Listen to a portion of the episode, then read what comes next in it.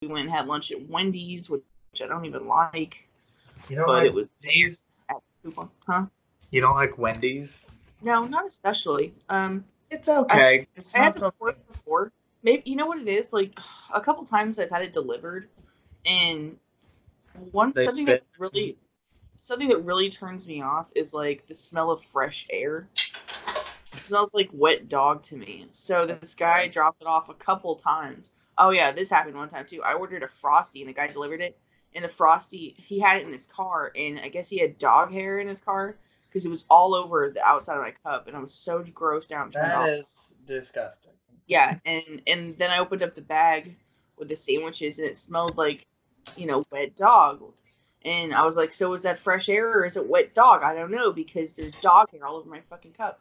And It's Right. happened once, and I don't know. It's good when it's fresh, but I still think I prefer just the regular sandwiches at McDonald's or even McDonald's is consistent. If I go to Wendy's, like the fries, I don't like that much because they're not usually fresh. Uh huh. And sometimes the sandwiches aren't that great either. Sometimes they're good, sometimes they're not. Uh, Burger King's the same way. Like if I go get a Whopper, usually it's pretty good, but sometimes the lettuce is all wilted and it's just a Mhm. big disgusting mess. And I showed you a picture of that fish sandwich I got that one time there, right? Yeah. But McDonald's is always consistent. It's always exactly the same because they have. I mean, I know it's just McDonald's and cheap, but they have standards. I know. I used to work there for like three years. So. They got it going on. They're like Yeah. Stacy's mom. I just feel more safe eating there because I've worked there and I know that they, you know, they don't just do whatever back there. Like they do shit the right way. Uh I huh. Could speak for Taco. I like Taco Bell the best. Well, I like White Castle the best. But we don't have Oh god, I could kill for that shit right now. White Castle, then Taco Bell, then then you know Popeyes. I guess. I feel. Oh yeah, I love that shit too. Yeah. So Popeyes would be number two. I don't know why I'm talking about this. I'm sorry.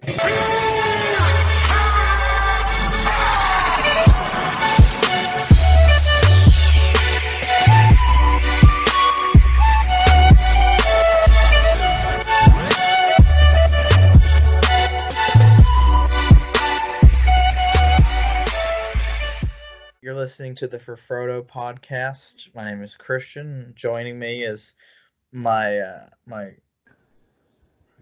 my sister Chantelle. I don't know why I was trying to think of a different word.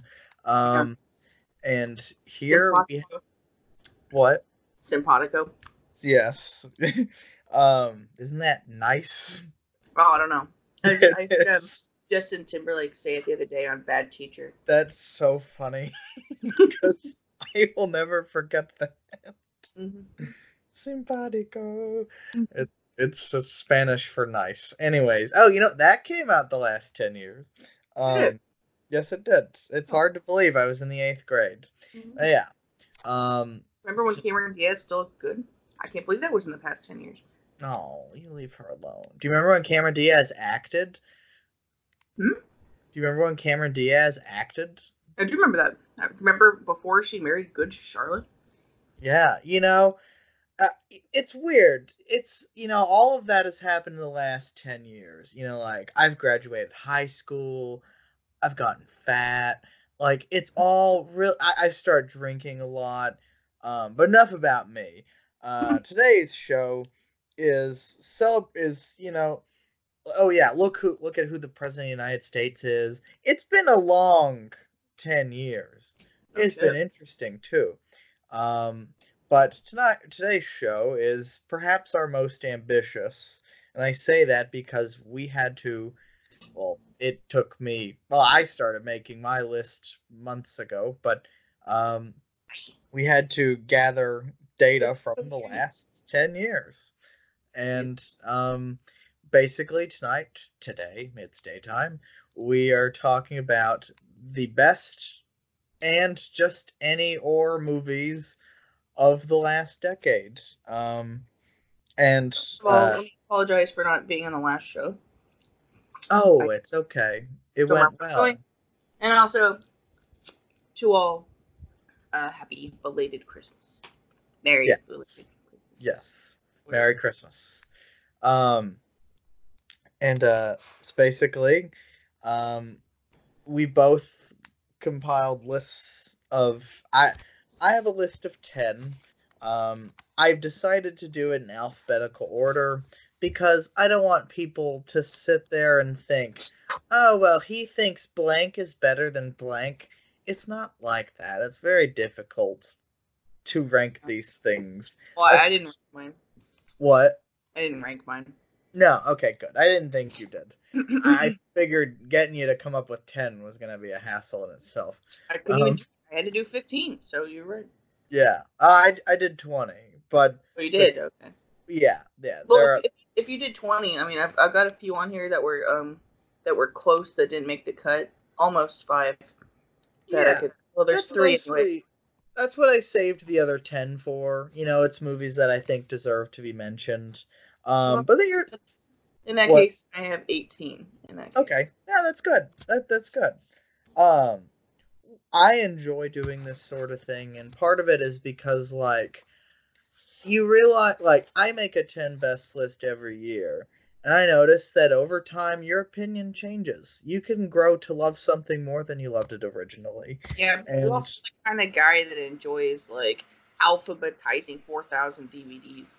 Oh, I'm mad. I know. And I need help. But yeah, I well, it, well, like I was thinking about it, and I remember when I made my list for 2016. My favorite movie of that year at the time was Silence.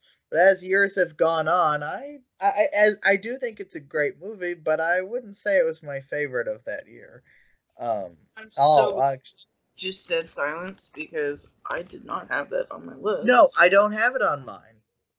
but I'm adding it now because I have to get. To, well, I mean, I still have less than twenty, so. You don't have to get to 20. It, Uh, well, now I have nineteen. Okay. Oh, okay. I do. It's a great movie, but it just barely misses the mark for me. Um, I don't think you're going to agree with my picks. I. You know, that's the thing. Oh, that's another thing I should mention. We have decided to not share each other's lists for Yeah. this Christian likes because suspense, I guess. I. Yeah, I'm just curious, honestly. Um, and you know, there's no right or wrong. Basically, like the movies I chose either affected me in some way or I've been watching or I'll watch repeatedly for the rest of my life. You know, just or I've been watching them for the last 10 years. You know, they they just those are the ones that stood out the most. And I know I've seen a lot of 10 best lists that have like the social network and Mad Max Fury Road and while I do love both of those movies, you won't find them on mine. So hopefully you'll find a, a list or lists here that are significantly different from others. Okay. Well, I'm pretty interested. Maybe maybe it will reflect more than I think it will. I don't know. We'll see. know. Is there anything else you want to talk about before you get into it? Um no, no. Um I We- was Specify though that our picks are from within the past ten years. That means anything 2010 to, onward. two- to 2019 yes and with that i will say i do i did my best to see everything from this year. Not everything has played near me. And that's another thing. These lists will never be perfect because we didn't see everything. But we did our damnedest best. Um like i, I haven't seen uh terrence malick's a hidden life. I haven't seen 1917 you know movies that i hear are must sees they just haven't come here yet. But I will. And you know, maybe these lists will change over time. That's kind of the beauty of it. But Well, as we stay, what You can always put it on the list 10 years from now. exactly? As we stand in 2019, or at the end of it, these are our lists. Damn it. so, um, I say what we do is we do three each, and then we reveal our top if you have a top. I do. Um, okay. so I okay. should not reveal the top while I'm revealing the top, the three that I give you until the end. Yes, I say we reveal the top at at the end. Okay. Okay. Okay. Um. Okay. This list, my list, just let me say, it's not in any kind of order whatsoever. It just, um, I just kind Yeah. of Did you not even do it in alphabetical? No, I just literally just if one thing reminded me of another, then I wrote it down. Okay. So you Well, might you know, it's not it's not too late to do it in alphabetical if you'd like. it, it, it is for me. Well, it isn't. What is the difference? It's fancier. I don't think it's necessary. You're right, it isn't. It's fine. All right then. Now that we've cleared that up, But if you'd like to do it real oh, quick. for fuck's sake, I really don't think I could at this point. Not just looking at. You have to choose ten and you I know, can't but- do it. Ugh, no, because then I gotta start marking them all off, and I didn't want to do that because I'm And because you'll tea forget. sandwich. Okay. Okay. All right. That's fine. All right. Um. Okay. Well, would you like to start? All right, I guess so. Okay, so like I said, these are in no order whatsoever. Um, Are you going So- to explain? Oh, and don't forget or explain why you chose them, or like w- just what it was about it that did it for you. I just, I can just see myself saying, you know, shit like for obvious reasons, you know. Um, but okay, number one, in no particular order, was Black Swan. Um, Darren Aronofsky is a favorite director of mine. I don't know if he's my favorite director, but he's a favorite, so I definitely had to put one of his movies on the list. This one, um, Natalie Portman, one of my favorite actresses, also, and one of my favorite performances in the past ten years. So, um, that's why that's on the list. Um, number two, Melancholia. Uh, Lars von Trier is another of my favorite directors. Kirsten Dunst is another of my favorite actresses, and uh, I don't know something about the movie. When I first saw it, I just I'm sure you can agree. Uh, did you feel some kind of panic when you were watching it? Oh, absolutely. I don't know how you don't. It there's something really grim and hopeless about it. It's so creepy, and it made me feel some kind of weight. Like I haven't felt that kind of way since I saw Deep Impact for the first time, which is not the same kind of movie at all. But right. It's just the- Lars just the hopelessness. He, yeah, he seems to narrow in on the the hopelessness of people and uh, the anxiety that they must be feeling. Because I imagine that's how he feels on a day to day basis. But the Mhm. movie also kind of um, it sticks with me in another way because I know what that's like. You, know, a Kirsten Dunst character, she's like suffers from this crippling depression, and if you have, then I don't know. It's just a very real movie. It's bleak as It fuck. is. It's really good. And then um, Inception. I don't know if I have another Christopher Nolan movie on here, but I had to have at least one and uh, I love Leo. You know that the whole cast for me, perfect, sexy, um, and it's a beautiful movie. Like, oh, it's amazing to watch, anyways, the way it looks and whatnot. I hope those explanations are good enough for you. Yeah, I guess it'll do. um, yeah, no. Uh, so so far it sounds pretty good. Um, so, if you have, if we have the same as each other, are we supposed to just not call it out then? no, that's fine. Uh, no, I say we just continue as on or as is. Mhm. So, um, because well, never mind. Um, okay, so uh, my first three, um, first in alphabetical order, um, is Alejandro Inarritu's Birdman. It's very back and forth on whether or not I wanted to use this one or The Revenant, which I also really loved, but I also felt like okay, I brought it down to one or two. I brought down two things. One, do I need this much Leonardo DiCaprio in there? And two, if I had to watch one right now, what would it be? And so I went with Birdman, which the first time I saw this film, it took my breath away. I love the way that the camera is constantly moving on these characters, set to this like these drums. There's just something. The movie has tremendous rhythm, and on Wait, top of that, what you chose this over a Leo movie? I did, Which which one? The Revenant. Really?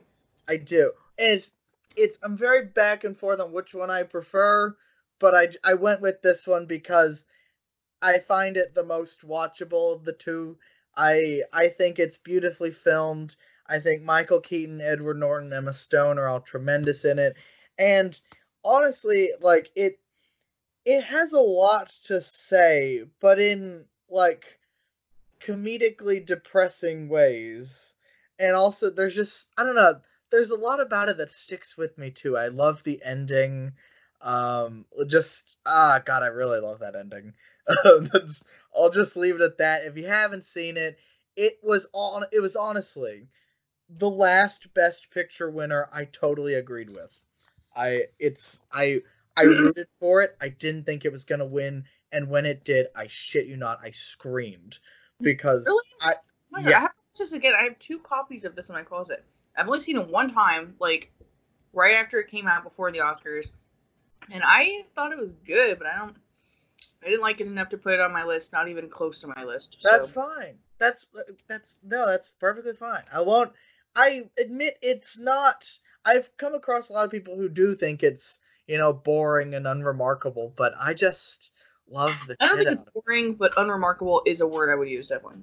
I do think it's remarkable, but I don't know. I, it's whatever. Um, but uh, next on my list is one you just shared, uh, Black Swan. Um, to me, God, I have seen this movie so many times, and it's totally my cup of tea. I just love movies about crazy bitches. Uh, I'm sorry if that's politically incorrect. Um, that's another thing that's come, ac- oh, you know, we've come across this past ten years. Well, But- coming from a crazy bitch, I'm not offended. Yeah, I, a- I will. I have. Um, but Black Swan is just it's fantastically made. It's a living nightmare and it's so entertaining and kind of sleazy and trashy, but I eat that shit up and Natalie Portman's performance is perhaps the best of the decade. Honestly, I it it's one of two and the other one we might come across here shortly. But I just I love everything about this film and I can't sell it anymore. Um been watching it for 10 years and I will be watching it for the next 50 if I make it that far. Um and then my next pick um is First Reformed. I admit I love this film more than most people. Um but Yeah. kind of what You're right about that. I am not right about that. It gets better every time I see it, and I Um, It's- again, it's one of those I need to watch again. I did enjoy it. I like Ethan Hawke, but I don't. I don't. It didn't stick with me for whatever reason. the first time I saw it, I kept fighting with it. I was like, "What is this? Like, where the hell is it going?" And then you get this feeling in your stomach. Like once you realize what it's doing, you're just like, "Oh God!" And it was basically the movie that Paul Schrader was put on this earth to direct. Like, it's I find it so fascinating. I find it oddly ambitious because it has so many themes too, and it juggles them all beautifully. Ethan Hawke's performance should have won an Oscar, and he wasn't even nominated. Um, I I will never get tired of this movie, and like I said with Birdman, God, I fucking love that ending, and it's an ending that will frustrate, and it, I, oh my god, I just I I can't talk about it because it's still fairly new, but it is a stunner. Um, I I love it to death. Okay. That's my three. Oh, that's three. Okay. Mhm. Um. All right. Well, this next one I saw recently, and it upset me when I first watched it, but I realized after that it upset me because it was so good and uh, thought provoking. And you know, if you've ever been in a relationship, it's a personal thing. But uh, Marriage Story. Hey, I wasn't expecting that much when I went in to see it, though I should have because I really like Adam Driver and I always have. It's you that hasn't. And I course- like him now. Okay, I he's he's he's good. I don't know. Just that I think it's that whole killing Han Solo thing that just Oh kind of. god. okay, well, I don't understand how he how his career came so far when the other people in Star Wars haven't done that much. Um, was he really he that good? He Star was Wars? kind of doing other stuff before he did Star Wars. Nothing that I liked that much. No, I know, but uh, that's the thing. Like he was, he was act like nobody else. No, no, well, except for Oscar Isaac, was doing much. Oh, I do like him. Yeah, but no, too. it was it was good. Like I didn't cry when I was watching it, but I felt like I could have if I was a different person. Mm-hmm. Uh, you know, it was really good. Definitely some of the better performances I've seen in a long fucking time. Yeah, they are tremendous. I wouldn't be surprised if either one of them or both won an Oscar for that. Um, especially for that argument scene alone. Yeah, I have a leaning more towards him just because her character in it kind of irrit. You pick a side when you watch the movie. You do. I we, Chantelle and I both have opposing sides. yeah, I, We I argued favored about Adam it Driver good not just because I favor him as an actor, but um, because I don't know, she just generally got on my nerves. I felt like she was going out of her way to sabotage him at every, you know, at every turn. And I know he cheated on her, and you can look at it from the other way, but I don't know, she just really irritated me in that until the very end. Um, I felt like she was cold and a bitch, basically. But I mean, I understand it from your perspective as well. I just that, that's what I like about the movie, though. Um, I like It yeah.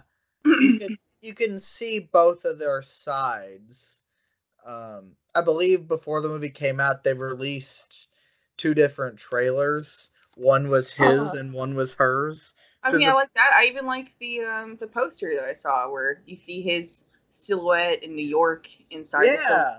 hers with LA in it. hmm That was clever. It's good. It's just It- really good.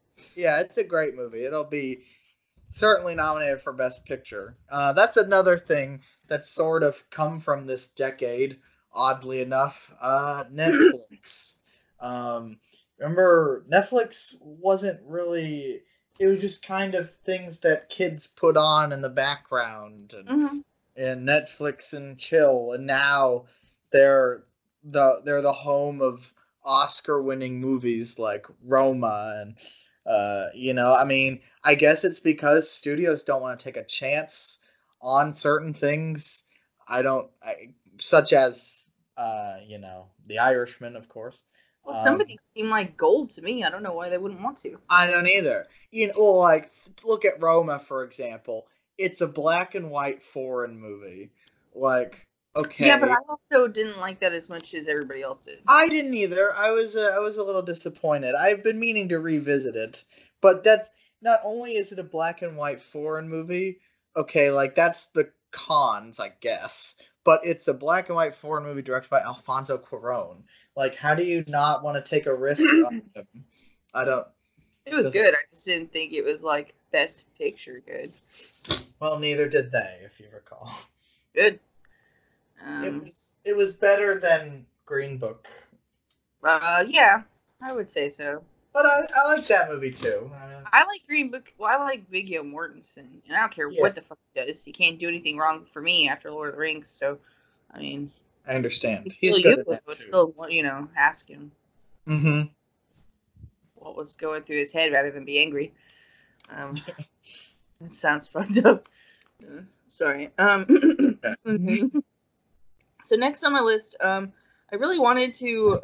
I didn't realize that Dark Knight wasn't going to make the cut because of the it being 2008. I'm kind of an idiot, and I for some reason thought we were doing the past decade, not 10 years. Which Yeah, I understand. It's kind of tricky. Um, decade at one point, or maybe even a couple points. it's But- you're basically you're doing the movies from the 2010s. Yeah. Well, for for me, the next best thing was uh, Joker, which uh, it's really awkward, and I don't even know. I really need to see it again. I don't know if I like the movie as much as I like the performance. You know Why do you have it on here? Because I like the performance so much. It is really good. I, I love Joaquin, and I don't think I have another one of his movies on here. So I thought, well, what's the best performance of his I've seen in the past ten years? And here it was. So, well, I- I Master, but Master didn't make. I was gonna say there are two other Joaquin movies th- from this past ten years that I prefer, but Really? I- I do love Joker Master, though. No, the Master I enjoyed um, very much, but it didn't make my cut because it just didn't. Just I yeah. thought this was more along my line of crazy. So, um, and then the next one. This is the kind of movie where I can see that maybe I'm pretentious for liking it so much, but uh, because I can just see like, I remember when I worked at the video store and people would come in and I, they would ask me to recommend a movie. This would be the kind of movie I would recommend to some idiot, but then I would realize this person's an idiot redneck and they're not going to appreciate this art. And then they're going to walk out with 12 rounds or some shit, you know? Because that's Well- exactly what fucking happened one time. I recommended Burn After Reading to this idiot couple, and they walked out with 12 rounds because this other girl, this other redneck girl worked there suggested. so frustrating. yeah, you're telling me. But uh, it's Phantom Thread. Oh, I love Phantom Thread. Yeah, yeah. How do you not get. Daniel Day Lewis? Daniel Day Lewis's final film breaks my heart. But not only that, Hans proposed to me the same night that we went to go see this. So the movie is special for me in many ways. Yeah. And I really I like do. the girl. The I, I like the girl, the uh, the German one. I think she's German. I Uh, haven't seen her since, but I enjoyed her very much, and uh, wish she would do something else. Vicky Krieps, I think her name is. that right? I don't know. I'm pretty sure she she should be places. Like, give it time. You know, I mean, because what's really impressive about her performance is that she's able to hold her own against Daniel Day Lewis. Like, she is terrific in it. I really love that movie too. I have a poster of it in my in the living room. really? Um, so I I totally understand. Like, who do you recommend that movie to? Like, Uh, well, yeah, exactly. I wouldn't recommend it to mom or dad or Nana. no, it's it's its own special brand of weird and wonderful, and I would What? recommend it to you. yeah, of course, I I think it's a great film. I I'm also like a Paul Thomas Anderson fangirl, so uh, Well, it didn't feel like one of his movies. That was another weird thing. It's still brilliant, but it didn't feel like his kind of brilliant. But I still Yeah. love it. it's you know where he got he got the inspiration for that because he was like sick for a week and maya rudolph who is his wife like was like catering to his every need and he thought huh what if uh and that's basically where the premise Wait, of the movie wait, comes wait, wait, wait, wait. She's married to him. I thought she was married to Sam Mendes. Where did I get that fucking idea? kate winslet was married to sam mendes Oh, wait. Sam Mendes directed Away We Go. and uh That's why Right. I thought that she was married to him because she was in Away We Go. oh okay that's funny no Oh man, all these years, that's what I thought. I knew she was married to somebody I liked. I just didn't realize it was. Yeah. No, she's married to married to PTA. They have like six kids. Well, that's more impressive, frankly. Oh, yeah. I I love Sam Mendes, but that's uh yeah, Paul you're you're boning Paul Thomas Anderson. That's that's good for you, girl. Um but oh, was that 3? yes. Okay. Let's see here. Um, next on my list is you know, this actually just it just recently made the cut. Like I just added it because I I thought to myself, this is something. It's a special movie and it's one I'm gonna be watching for a long time. Um, but it's uh, Quentin Tarantino's Once Upon a Time in Hollywood. Mm. Um, he has never made a movie this sweet.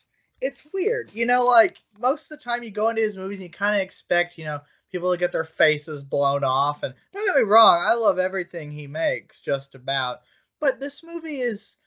It's more thoughtful. It's more thoughtful. It's more thought provoking. And it's also really funny. And the acting is terrific. And it all builds to such a Tarantino esque conclusion but I love that conclusion, and I I find the whole thing just to be a real blast. Like, yeah, it's two and a half hours, but Quentin Tarantino decides to grace us with his presence.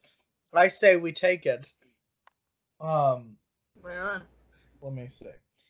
Next is I feel like this is a movie that's kind of like it was it was one of the lead Oscar contenders during its, you know, race, but now I feel like it's a movie nobody talks about.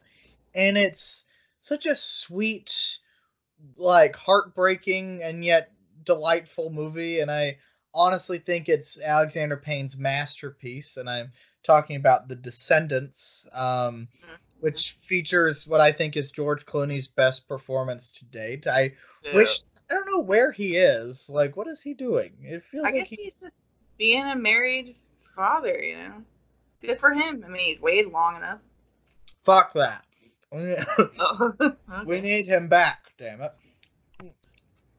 And it's movies like The Descendants that remind us why. He Oh, he's, uh, he's. Oh, you know what he could be doing? An espresso.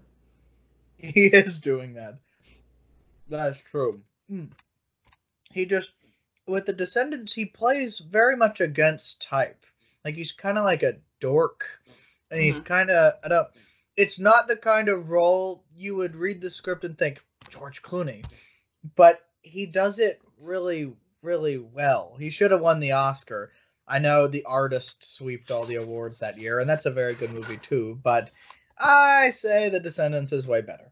Um, but and then my next pick is The Florida Project, and I shit you not, I wept in the last five minutes of this movie, and then I had to drive home. And as I was driving home, I was weeping during that period as well.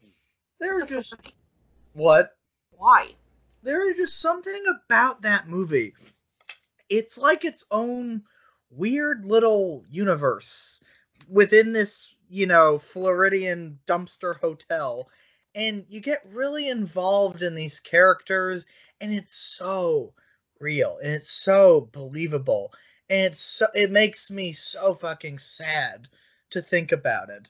I think all the performances are perfect, especially because outside of Willem Dafoe, who has never been this charming, um, hmm outside of Willem Dafoe, they're all pretty much non-actors, and I think that's part of what makes it feel so authentic.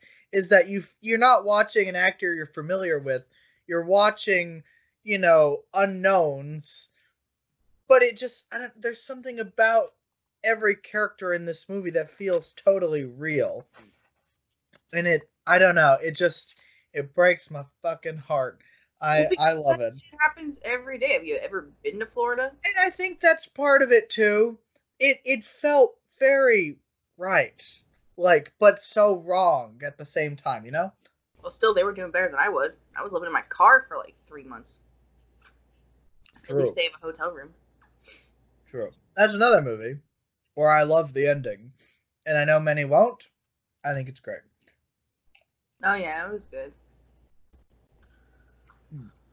That's my that three. What? That's my three. That's three already. Oh shit. Mhm. Okay. Or it? Um. Huh? Yeah, it was. It was three. So these next two movies, they hadn't made the cut initially, but now that I've realized that 20 is okay, they they're they're on the list now. Uh, the first one being Arrival. Um, Amy Adams, I think, is probably my favorite actress of this decade because everything she does is like spun into gold, and she's It just is. beautiful, and she's just amazing. I never would have thought when I saw her like 10 years ago, this is where we would be now with her. When I say 10 years ago, it's more like 15. Like, I think the first time I saw her was in the wedding date. Yeah, who'd have thought? Like she yeah. No, I it disgusts me she doesn't have an Oscar yet. But She give it doesn't time. have an Oscar. Okay, well, she'll She have her time. Nominated still- for Arrival. Well, she's still young enough. Like, she'll she'll have her moment, I'm sure. But um, So will Glenn Close. well, I'm a person who loves, you know, paranormal like things, and I was really glad to see that there was a contender that was about aliens and shit. Mm-hmm. So that was awesome.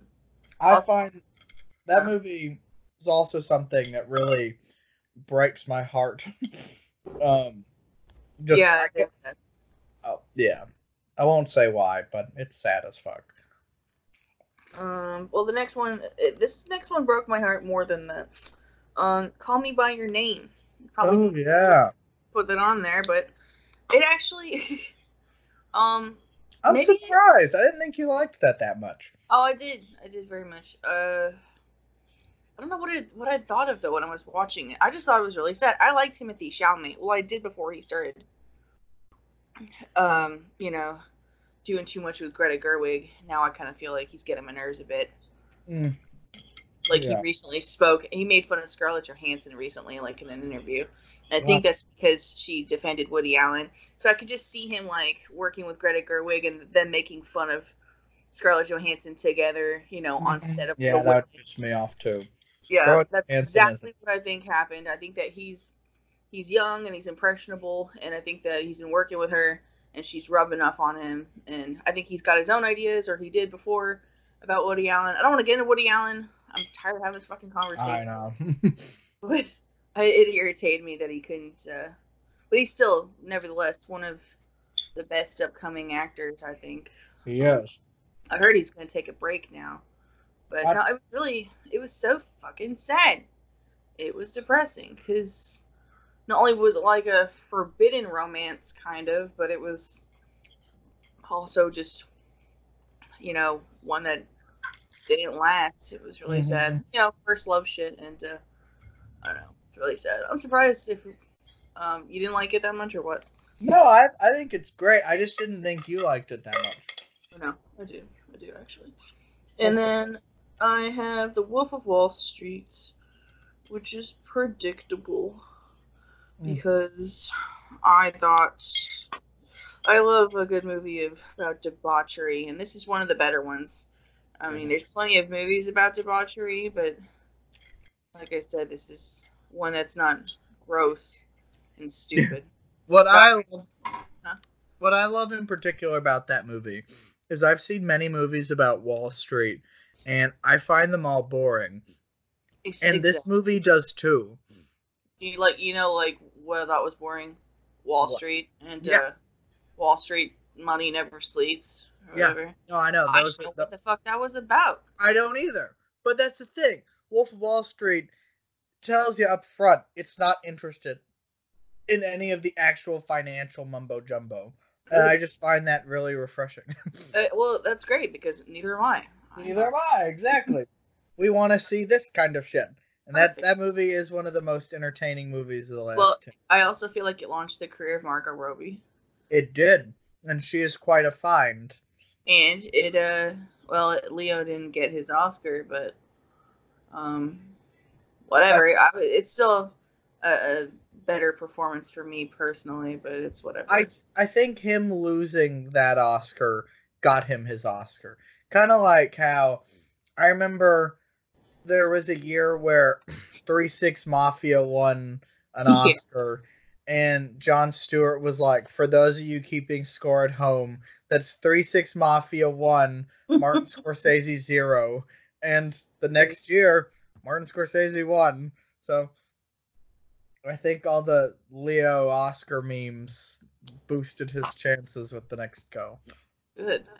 I remember when I was watching the honest trailer for it, they called him Leo No Oscar. No Oscaro. yeah, I remember that. That's funny. That's my favorite honest trailer to this day. It's good. It's a good one. Um, was that three? Yes. Okay. Um. Okay.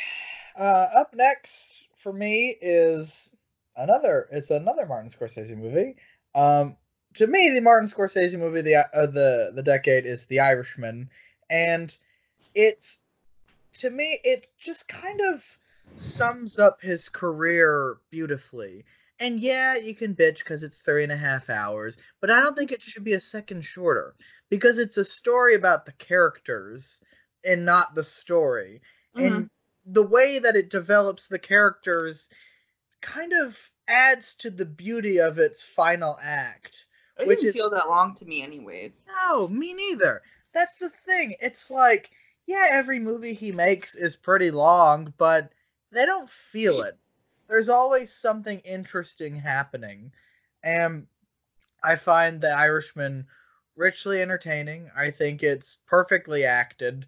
And I if it wins Best Picture this year, I think it'll at least win Best Director, as it should, because mm-hmm. it's one of his biggest scale movies.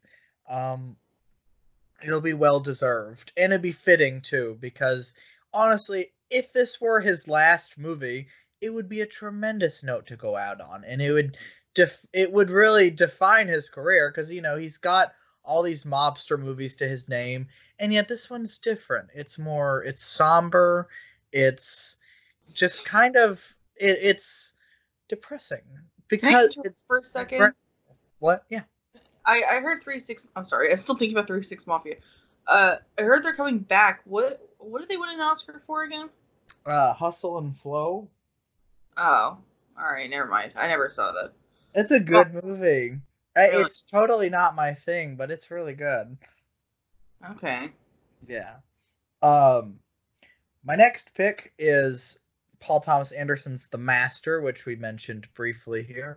Um, to me, there's just something really hypnotic about this movie. I, I like I mentioned with Birdman. There's something about the way the camera moves and its score. I find it all really like dreamlike. It has tremendous rhythm, and it kind of just like its story it alone is also really interesting to me. Um, mean, its characters are too. Um, and you know, like this was a movie that didn't take off.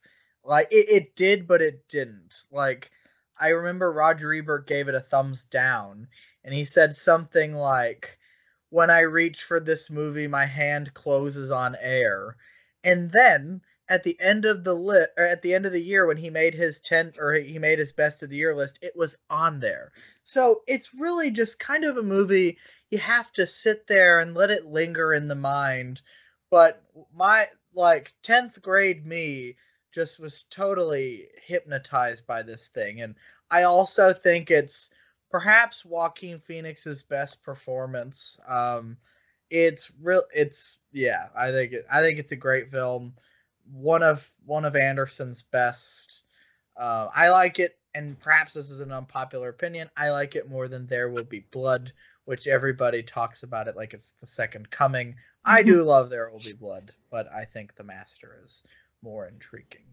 Um, and then the second to last one, um, when I think of film as an art form, I, you know, you were talking earlier about how there are some movies you can't recommend to everyone because they'll think it's like pretentious shit. Mm-hmm. And honestly, I I I would compared to my next pick, I wouldn't even say Phantom Thread is like that. But um you know, and this movie also is one that not you either loved it to death or you fucking hated it. I remember Uncle Angelo told me he was not a fan.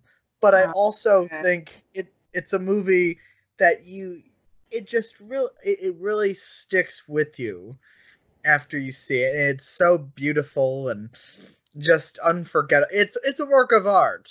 Um, again, some might find it boring, um, but my second to last pick. Not saying it's my second pick of the decade, but it's the second to last pick in this order here. Is the Tree of Life. Um, Terrence Malick, he ever since the Tree of Life, every movie he's made has been a head scratcher, especially if you're a fan of Terrence Malick, because every movie he's made since that has come across like a parody. Like they just look like over expensive, you know, perfume commercials. But the hmm. Tree of Life is gorgeous and it's haunting, and there's just something. It, it's themes about religion and family and like the first time you watch it you don't really know what to make of it but it's something you really want to revisit and every time you revisit it it gets better it just the thought of it gets better but again some people probably think it's artsy shit because Terrence Malick likes you know long shots of nature and grass. That is one thing I will fucking say. I I like the movie too a lot, mm, Yeah, but it, definitely his. I mean, I've noticed in all of his movies, especially that one in the New World, like the inner oh. monologues and shit. They just Yeah. slow as fuck. he's been doing that since the Thin Red Line, and he's a really interesting guy. And I say that because he made two movies in the '70s, vanished for 20 years, and then hmm. came back with another movie. And I and I don't know, I don't know what like I, I've heard he likes Zoolander, like Really? I yeah, you hear all these Terrence Malick stories, but he keeps himself out of the public eye. Um, I just I find him really interesting, and I, I think he's a great filmmaker. Um, and I think the Tree of Life is perhaps his masterpiece, but also again, people probably think it's shit. Um, you know, like it was it was nominated for Best Picture, as I think it should have been. Um, but on IMDb, I think it sits at like a six point eight, which I mean, I don't know. Again, people just probably think it's crap, but Mm. I do not. It's definitely art. I think It is art. It's beautiful. Um, he's an acquired taste, though. he I- is. I imagine most people when they watch the New World, they're like, "This isn't what I thought Pocahontas was gonna be like." But yeah. I'm glad it was that way. I prefer that I I think that movie is super underrated, and I I uh, do. perhaps it's because you know I'm I'm a Terrence Malick bitch, but I just I don't know it. I I really love that movie and its choice of music. Same thing with most of his movies, really. Just like well, honestly, I don't know. I did you see Song to Song? No, I don't think so. That one is where I drew the line. I was like, he better start making actual movies again, or I'm done. Like, hmm. because that movie, again, is just like pretty people, pretty locations, pretty cinematography, and they're just moping around like something's fucking wrong. Sets to narration, and it's just like, I, I get that that's what he gets off to, but I need something else. That wasn't it. But yeah, well, I don't know. I haven't seen it. I hear his newest movie though is a return to form, so Oh, good. Yeah. So we have that to look forward to. I haven't seen it yet. Uh, it'll be here next month, I think. Um, is that three? That was three. Um, my next three just coincidentally are all horror movies. Wait, did we? Huh? Did we? Did you do nine already? Let me see. I gotta count. One, two, three, four, five, six, seven, eight, nine. Yes. Okay. Well, so, um, do you want me to do the honorable mentions as well? I don't know. Why? Well, what do you because? I was gonna do the top ten or the top nine, and then the top one, and then the honorable mentions. Oh shit! I thought that when you said you had a top twenty, that that Oh, you had a top oh. twenty because mine are all mixed in together. The honorable mentions and the- okay. No, that's fine. I could do the honorable mentions too. That's that's cool. okay, because mine, yeah, I couldn't really. Um, I remember you did say you had honorable mentions, but I for some reason thought that you did. It was kind of confusing. I did say there was a top twenty, but I didn't rope them all in together. oh, Um, okay, I did. I separated the ten and then the the other ten. All right, well, I guess just throw them all in together because Okay. I don't think I can segregate. And if I had if I had known that, I wouldn't have said some of the ones I already said. I kind of noticed that, but it's it's okay. I I'm I'm a picky bitch when it comes to this, so you're you're fine. Okay. Um. Well, I put these next three horror movies. Um. I mean, all pretty much. I like them all pretty much for the same reason, but this one, I was so glad to see a movie going back to the occult that was so creepy like this. Um, that's Hereditary. Um. Hmm. I said a. Yeah, Ari Aster. I, I I prefer this one to Midsommar. Still, I think Midsommar too. for me. I, I enjoyed it a lot. Hands didn't like it, but I, I felt like it was too much like the Wicker Man and the Wicker Tree. Honestly, I Um, think he was going for that, but Though I did like how there was, I think it was. I'm not gonna talk about Midsommar. I don't know why I keep talking about Midsommar, but I, I appreciate um. He's uh, a bold the man. interest in the cult that he seems to have and in paganism. What? I said he's a bold man. Yeah. He, he takes a lot of risk. He's definitely one of the best filmmakers to come from the last 10 years. I think so, but his interests also seem to reflect my interests as far as horror goes, Mhm. Which I'm Yeah. so fucking glad because I mean it's not like Stephen King is a director, so it's like I finally have a director that's making movies that I like, but he's not the only he- one. He is a director technically, but Yeah, but not of anything that I enjoy. or anybody else for that matter. yes. Um, But yeah, Ari Aster is not the only one. There is also, oh god, what's his fucking name? Robert Eggers? Yeah, I've got two of his movies on here. You're gonna be surprised probably, but I just saw The Lighthouse and uh, it made it made the list. I fucking love that movie. oh my god. It creeped me out so badly. Really?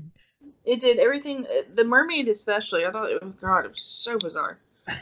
And the performances were so impressive, especially Willem Dafoe for me, anyways. Like, he I am disgusted that he has not been nominated for anything yet. Like I Yeah. get that that's not their genre. I don't even know what fucking genre it is, but he deserves to be up there.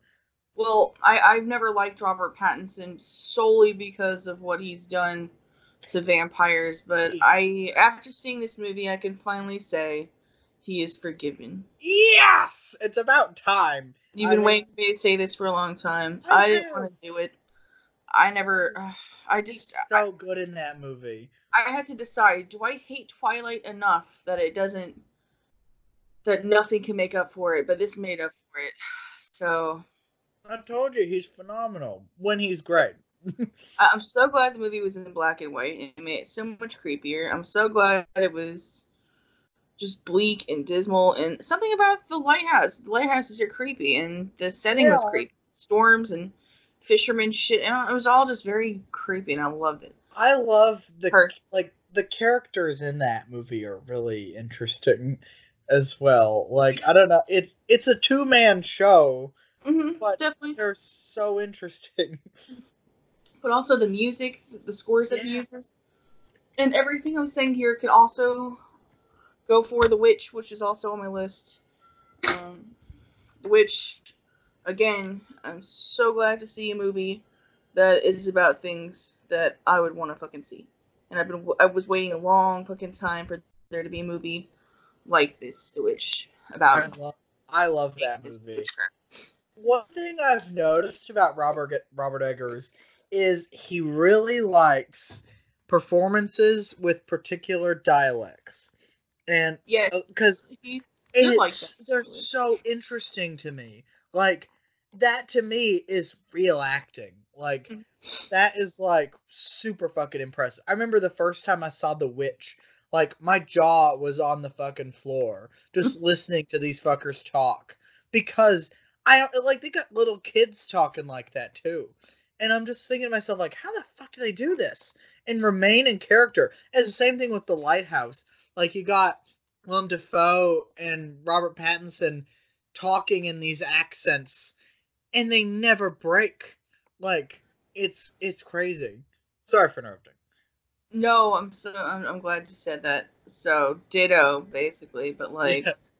I don't know. I'm just my biggest thing is they're movies that I want to see. They're stories that I appreciate.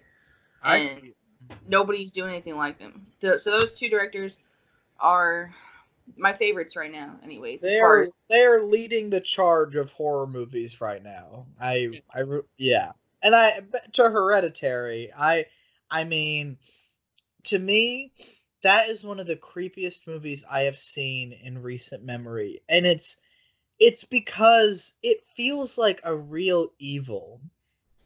Like it does. It's it's It- scary. Well, you know what? Um, have you ever heard of the the Lesser Key of Solomon of King Solomon? I think is what it's called. uh, I don't it's think a so. book. It's a book that was written by Aleister Crowley. You know Aleister Crowley, the occultist. No, You've never heard of Aleister Crowley?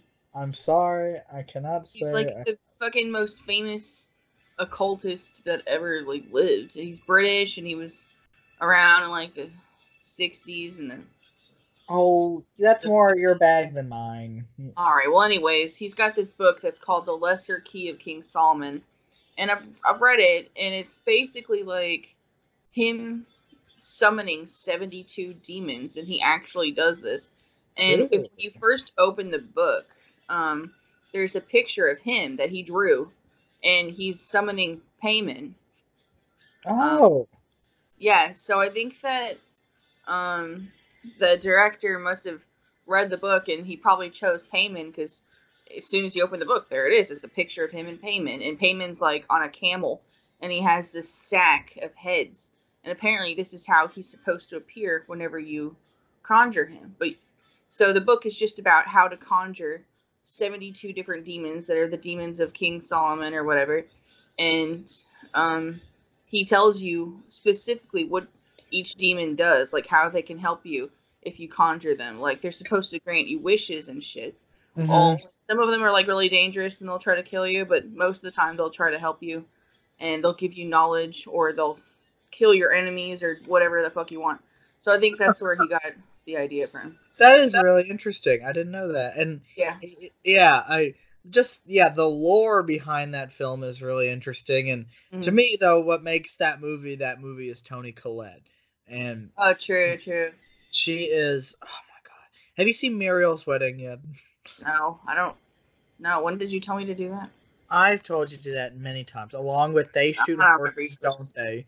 But both both those movies are amazing. But Muriel's Wedding is another example of why Toni Collette is great. But Hereditary is her is her masterpiece, and I hope somebody else gives her a chance to let her freak flag fly like that again sometime Yeah. soon. Well, she's made my list of best actresses of the, the top.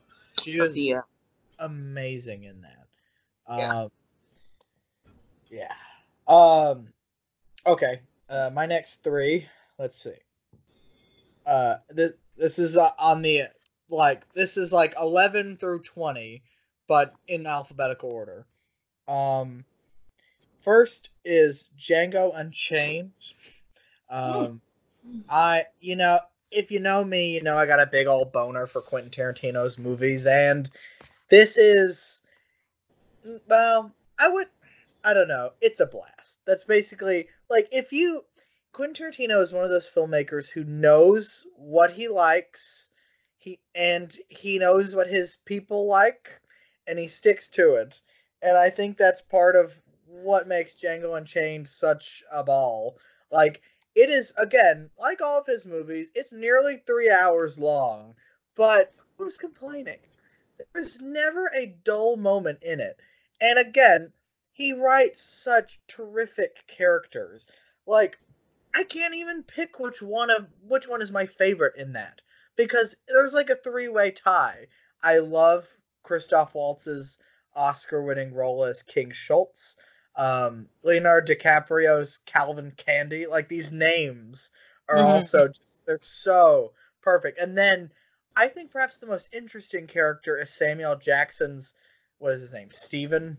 He and just because he's Yeah. like this he's like a slave, but he totally doesn't act like it. What? I hated him.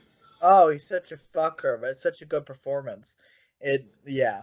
Um I to- I love that movie to death. I also love Tarantino's The Hateful Eight, but that one doesn't quite make the cut here. Um uh next is perhaps the best experience I had at the movies. Not just from a visual standpoint. The movie really just took my breath away, and you were there for you were there with me for this one. Um, but Alfonso Cuarón's Gravity. Um, this I is was with you. I saw that with you. We saw it in 3D, and Uh-huh. I mean, I remember seeing it. I didn't know that you were there. yeah, yeah. I, we were in Florida around that time, and I was really pulling for us to go because I heard how amazing it was. And yeah, it lived up to the hype. I have. It looked like Alfonso Cuarón filmed that shit in outer space. Like, I have. I'm still. I get that. You know, I notice a lot of times movies like that or Avatar. You know, it's popular for like a month, and then all of a sudden people are like, eh, that sucks ass. But I mean, okay, first off, fuck you, and second, you try and make something fucking better than that. I get Gravity's story was simple, but that's fine. It's a it's a simple story that gets in and out in 90 minutes. It is thrilling. It's gorgeous. It's breathtaking. It's suspenseful as shit. I remember there was a woman in our row who was having a fucking panic attack watching this movie. And I get it because Alright. that is a nightmare that you don't think about. and it's yeah, I guess so. it is. It is. And also, it's Sandra Bullock's best performance by a mile. I know she won for The Blind Side. Eh. You threatened my son. You threatened me. Like I could do that. Okay, but Gravity, that was tremendous fucking acting. And I, I don't even I don't hate The Blind Side, but she didn't do anything that was that remarkable in that. I like to pretend that her Oscar for that was for the Gravity. And if sh- if it had been another year, yeah, she would have. She probably would have won. Um, well, in my head, I feel like I don't know. I- didn't realize the timing of her husband's affair, but in my head, I'm like, they gave her an Oscar because her husband. Did- it was within like a week. It was really No shit. weird. Literally within days. Yeah, it was crazy. Anybody who keeps up with gossip, they would know. It was like it was like th- it was a few days later. she she was getting a divorce. I know. I feel like they're, they're saying like, here's this for your self esteem. You're going to need it. Like And she even went up there when she won and was like, I don't deserve this. exactly. She fucking knows. She's not But an idiot. at the same time, maybe she's just really humble. She is a wonderful soul, and I love her. And Gravity is part of the reason why. Um, honestly, she probably could have won for Gravity. Did I not include that on here? Um, I say she could have won for Gravity if it weren't for Cate Blanchett in Blue Jasmine, which Uh-uh. is I, I said earlier Natalie Portman might be the best performance of the decade, but I also sometimes inch towards Cate Blanchett in Blue Jasmine. Um, but I assume you have that on yours. So You uh, okay, good. Yeah, I fucking love that movie. But um, next on my list is um, uh, we met, I mentioned earlier that there were two Joaquin Phoenix movies I prefer over Joker, um, and this is the second one. Um, Spike Jonze is Her. Um, Really? Shut up. I love that. Fuck out of here. Fuck It's amazing. I I saw it one time. It was okay for me. It's a cute story. But It's it's more than just. a- what is better about that fucking performance than Joker? No, I'm not saying his performance was better. I'm you saying. You just said you, you said that there was. Two I said it was a Joaquin better Phoenix than movie that I preferred to Joker. You said performance. I swear. I you said it was a movie that I preferred to Joker. Well, I still think you're wrong. I think he's I think he's wonderful in her, but also uncomfortable as, you know, Joaquin Phoenix is. Um her to me is just it's a it's a weirdly successfully beautiful story. You should really see it again because it it does so much that shouldn't work. And yet Well, it's For me, it's just like one of those kind of. You like these movies that are sometimes dull and slow and it isn't. boring. That For me, isn't dull. You have a love story between a man and like a palm and a pocket or whatever. computer. And it's it works. It works, damn it. I can't believe Most that it the works. movie that I can re- recall is just him sitting around talking to this thing. Like that's it. That's the whole fucking movie. That is not Their conversations. There is much more to it than that. It's a story about how oh, I I don't have to defend You don't have to defend it. It's fine. I know it's a fine movie. I just, it's not one of my favorites. And I, watch it again. I never understood all of the fucking the fan base that it gets because people can't to this day. Every time I go to Instagram, every fucking day that I get on Instagram, Because it's amazing. It has it has so many ideas and they're all so good and successful. You know what And I you know don't what? like about it though? What? apparently he initially hired Samantha Morton. Or is that right? Samantha Morton or Uh-huh. Morton? So she was to do the voice of um Samantha. is that right? Yeah.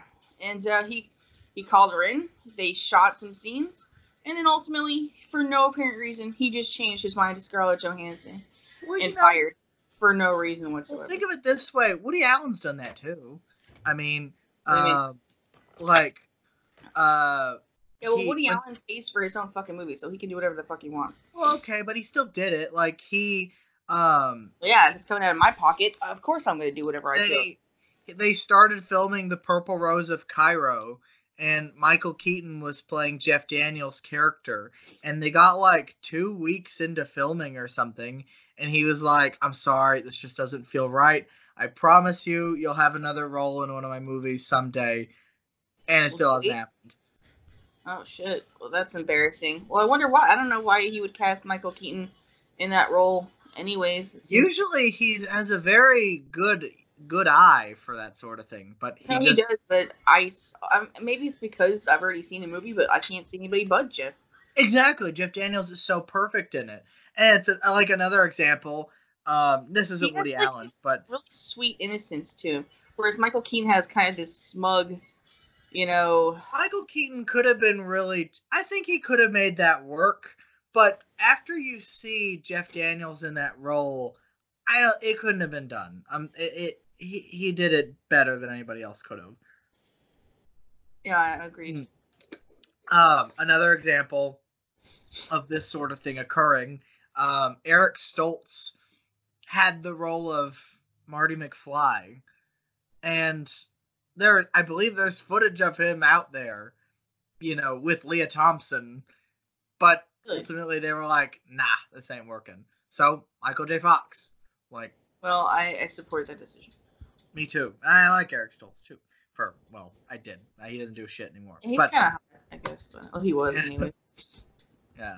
Um, but yeah, so I mean that sort of thing happens. I I think Samantha Morton would have been a good choice, but at the same time, you have to in terms of making her work, you do kind of have to find the right voice.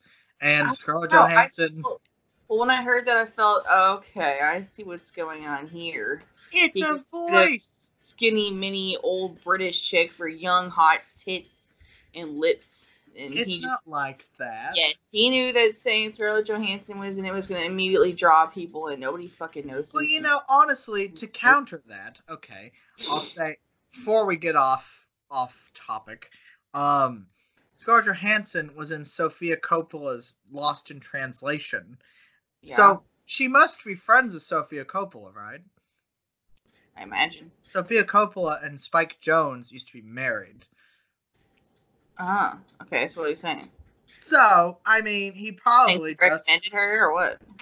No, that or I mean, like I don't think, like I I just I don't know what their marriage was like, but him hiring her could have been a risk for all he knows.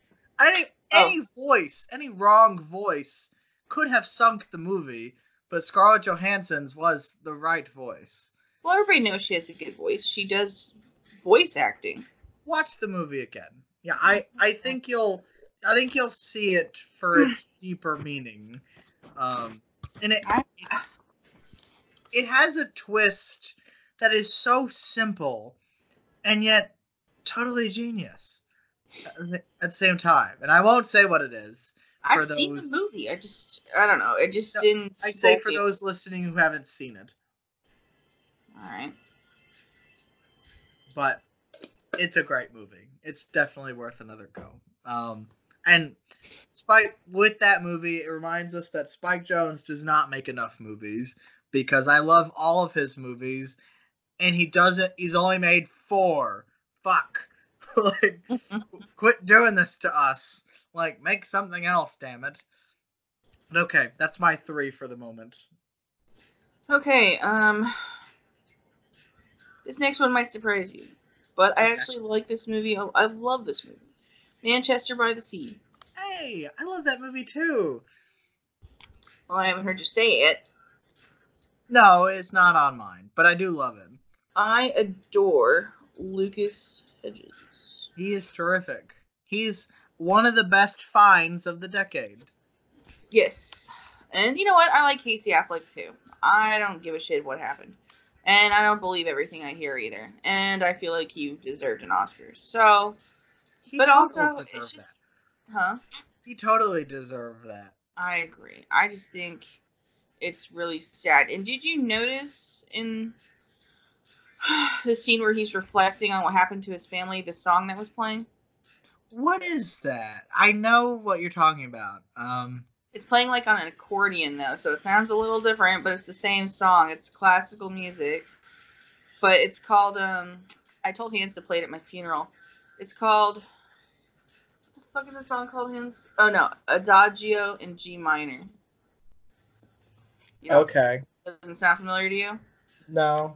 They played it at the beginning of a favorite mini series of mine. Oh, you and that. You know what else Um, they played that song in? What? It's random, but they played it at the funeral at one of the funerals in Velvet Buzzsaw. Okay, that is So I feel like Manchester by the Sea, because it came out first, I guess, like has launched that song into uh and you know- that that scene is so amazing. I mean, like, in Manchester by the. Sea.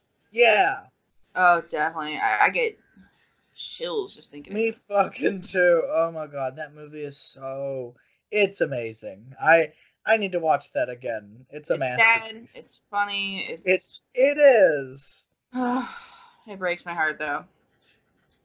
Mine I mean, too. not to the point where I would cry about it, but like, I don't know. It just it makes me feel some kind of way afterwards. I don't like feeling the way that I feel after I watch it. I'm I like, feel you, man. What do I no, do? I gotcha. Um, another one of those movies is number two here, uh, the Florida Project, as you mentioned earlier. Definitely not another fucking feel good movie, but um, my, it's funny. My my very favorite movies are the ones that are depressing as fuck. Mine too, and everybody thinks I'm really morbid for that. But Most of the movies I've I've mentioned so far here are just very fucking depressing. yeah, yeah, they are. But I don't think there's a problem with that. Um, I because again, I'm I'm with you. Every time I like tell people about a movie, I'm like, oh, it was a total bummer, and they're like, oh, so of course you loved it, and yeah, and like like when we were walking out of Joker, I was like, that was fucking miserable, and Matthew was like. So you loved it, and I was like, "Yeah, of course I did. It's, it's my fucking cup of tea. You know, it's I love that that makes. Okay, and then the one after that, Blue Jasmine. This uh, movie Oh, God. Yeah, it's depressing as fuck, but I can relate to it on some personal levels. Not gonna get into it. You know what the fuck I mean. I do, and you know, I remember telling you after I saw it, I was like, Chantelle, I ain't kidding. This is like Woody Allen stalked you for like three weeks, and he decided to make a movie out of it. And honestly, I realized down the road, it's pretty similar to a streetcar named Desire. Yeah. Um, I don't know if you. It's I- yeah. I, saw it recently because I heard that people were upset that Woody Allen um was a nominate was nominated for like best screenplay, not adapted screenplay. Yeah, because they thought it was it was practically a streetcar named Desire, and in a lot of ways it is, but it also isn't. Um, I don't read I read that play uh, a couple months ago, and as I was reading, it, I was like, "That line was in Blue Jasmine." like, I'm not kidding, but I still love the movie to death, and it's totally you. Sorry. Well, uh, because I'm so fucking vain, I, I will take that and I'll raise you one, and I will say that is my favorite female performance of the past ten years. what Cate Blanchett does in that movie, I okay, so I don't know how people well, I do know how people feel about Woody Allen, but for me, in terms of his movies, I'm thinking like usually I'm like, okay, I know I'm gonna like it. And I saw the trailer for that movie and I thought Cate Blanchett's gonna win an Oscar and it's gonna be his best movie in years. And it was both. Like it, Mhm. she is so amazing in it, especially because it's like two performances in one, and it all equals like a whole by the end of the movie. Like you got the flashbacks of her, you know, like she's like oblivious, but she also knows that her husband is kind of up to no good. And then you got Jasmine post, you know, breakdown, and it's just the way she's able to balance both so successfully is a miracle. Um, she deserved every award she won for that. No, I agree. It's my favorite performance. What'd you say yours was, Natalie Portman in Black Swan? I said I was iffy on that. I said it's either Natalie Portman in Black Swan or Cate Blanchett in Blue Jasmine. Well, Natalie Portman, it doesn't really make much difference to me that she didn't do all the dancing because it's not my. I don't give a fuck about that. It's the acting itself that is I don't know so people so good. upset about that. It's not like her dancing was Oscar winning. I don't. I, I don't know if it makes sense. We don't know shit about that. That's why it's kind of just like, eh, okay. Um, Is that the same ballerina whose fucking boyfriend she stole though? that could be it. I don't know though. I don't really know. That was Um, her. Like first you yeah, steal no, her I- boyfriend, then you steal her dance moves. I guess. I'd kill that bitch. like, sorry, but um, okay. Hello? Since I have, uh, I'm gonna do four next, and then Okay. I'll then I'll do three, and then I'll do the one. How how many do you have left? Um, well, I've got my my favorite. I've got the mini series, and then I've got four. Oh shit. Okay. So where Well, do we uh, up here? Well, so okay, I'll do four, then you do your four, then I'll do three, and then we'll do our favorite movie of the decade, and then we can do our our series. Okay. Okay. Um. All right. So my next four, starting with what I think is the best animated movie of the last ten years, Inside Out. I know Chantelle's not a fan. She just, I think she just doesn't like to like things. Um. But it's a wonderful movie. It actually, I put it on a few nights ago, and I got so sad I had to turn it off. There's just something about it that's very real. And it's it's from the same director as Up, which I actually think is Pixar's masterpiece.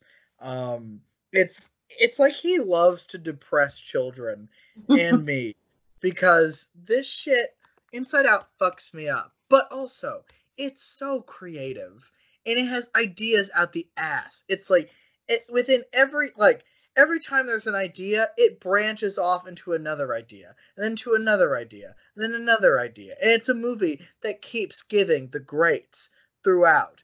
And it's it's just so sweet and funny and sad and I honestly don't ever make a sequel. I get that you that Pixar and Disney love money. Don't touch Inside Out. Don't do it. It's like Ratatouille or Up. Just don't fucking touch it. Don't do it. Inside Out is perfect as it is. Um next is see, I when I made my top 10 list, I tried to avoid favoritism of certain filmmakers, so I tried to narrow it down to just one per piece. Hence why I get the honorable mentions section where I can mention a second one per piece. Um my next pick is Interstellar, which Interesting. I fucking love that movie. And I am well aware that it is not perfect. And I can actually tell you a central flaw in it. But I don't care. Well, how did you how did you choose between that and Inception? Because I thought Interstellar, but then I thought, well, no, because I think most people will say Inception is better. So I went with what most people will say, though I think I might slightly prefer Interstellar. Speak with your heart, sister. I Inception mean, for me can be kind of long in some points. It kind of drags on in some parts, whereas I didn't feel that way about Interstellar. I will share. Well, uh, Interstellar to me, it's like again, it's a nearly three-hour movie, but it is spectacular. It it never has a dull moment. Like to me, my only like my issue with Interstellar, if anything, is the Tom character played by the young version played by Timothée Chalamet, the older waste. version played by Casey Affleck, It's and a I waste think not only of Timothée Chalamet, but of Casey Affleck. what I think it was a waste of both actors. Well, my thing is like there's a weird favoritism towards Murph. Um, Uh, but I, again, though, I don't care because what Interstellar does well, it does very well. It's one of the best looking movies of the decade. That reminds me, I'd also like to give a shout out to Blade Runner 2049, which is the best looking movie of the decade. But, anyways, back to that. Which one? Um, Blade Runner 2049, oh, okay. best looking movie of the decade, I'm going to say. Um, and mind you, I loved every Christopher Nolan movie from this decade. Um, I love Dunkirk, uh, The Dark Knight Rises. He is a man who spares no expense, and every one of his movies looks great. And Interstellar is just such a remarkable adventure. Like, and I honestly, I am still flabbergasted that Hans Zimmer did not win an Oscar for it. His score is so beautiful Yeah, everything everything about that movie is gorgeous. I I would I want to watch it right now. Fuck it. Um and uh my next pick is one I feel like people will strongly disagree on. I've been told it's boring, you're wrong, you're stupid. um I just don't care because it's a movie I shit you not, it haunted me for months and months. There were samples of dialogue that I would replay in my ear because I'm a crazy person. And it's a movie that really just had such an impact on me because its dialogue is so profound at times. It's so real. And it's such an accurate portrayal of like depression and coping. Um but and actually I mentioned earlier that Silence was initially my pick of 2016, but actually it has been usurped by this film. Um, my next pick is Jackie, um, which to me, I get people don't find it as interesting as I do, but I love the shit out of this movie. It's I so sad. People, I didn't realize people didn't like it. I've been thinking about it a lot lately. I don't know why. watch it again. Well, if you like, you'll see what like. There's a scene where she's talking to John Hurt um, about how she says something like, uh, "We're talking about Natalie Portman plays Jackie Kennedy." For those who don't know, and she says something like, "Suicide is for crass and self-indulgent people." I wanted somebody that evening to assassinate me so that I could be with Jack like that sort of thing is how I felt. like Mm-hmm. Like- I can't bring myself to commit suicide, but if somebody would do it for like and if you know how Jackie Kennedy must have been feeling after that, it feels so right. There's another scene where her it's another scene with her and John Hurt where he says something to her about how, you know, like people like you don't you don't always get the answers you're looking for. And basically you either accept that or you kill yourself. And we basically just have to go on living our lives with that thought. Otherwise we'll fucking die. Like it's beautiful. I don't i don't understand why this movie never took off and i also don't understand why natalie portman didn't win best actress because it's probably the third best performance of the decade um, Yeah. it's really amazing. I I really, I didn't realize that people didn't like it though. I've been told by because I I recommended the shit out of it. I was like, this movie is haunting as fuck, and people have told me it's like, eh, it has a six point seven on IMDb. I don't care. I love it to death. Speaking of depressing movies, my next pick is actually one of yours. Um, Melancholia. Um, yeah. You either love Lars von Trier or you really fucking don't. And I totally do.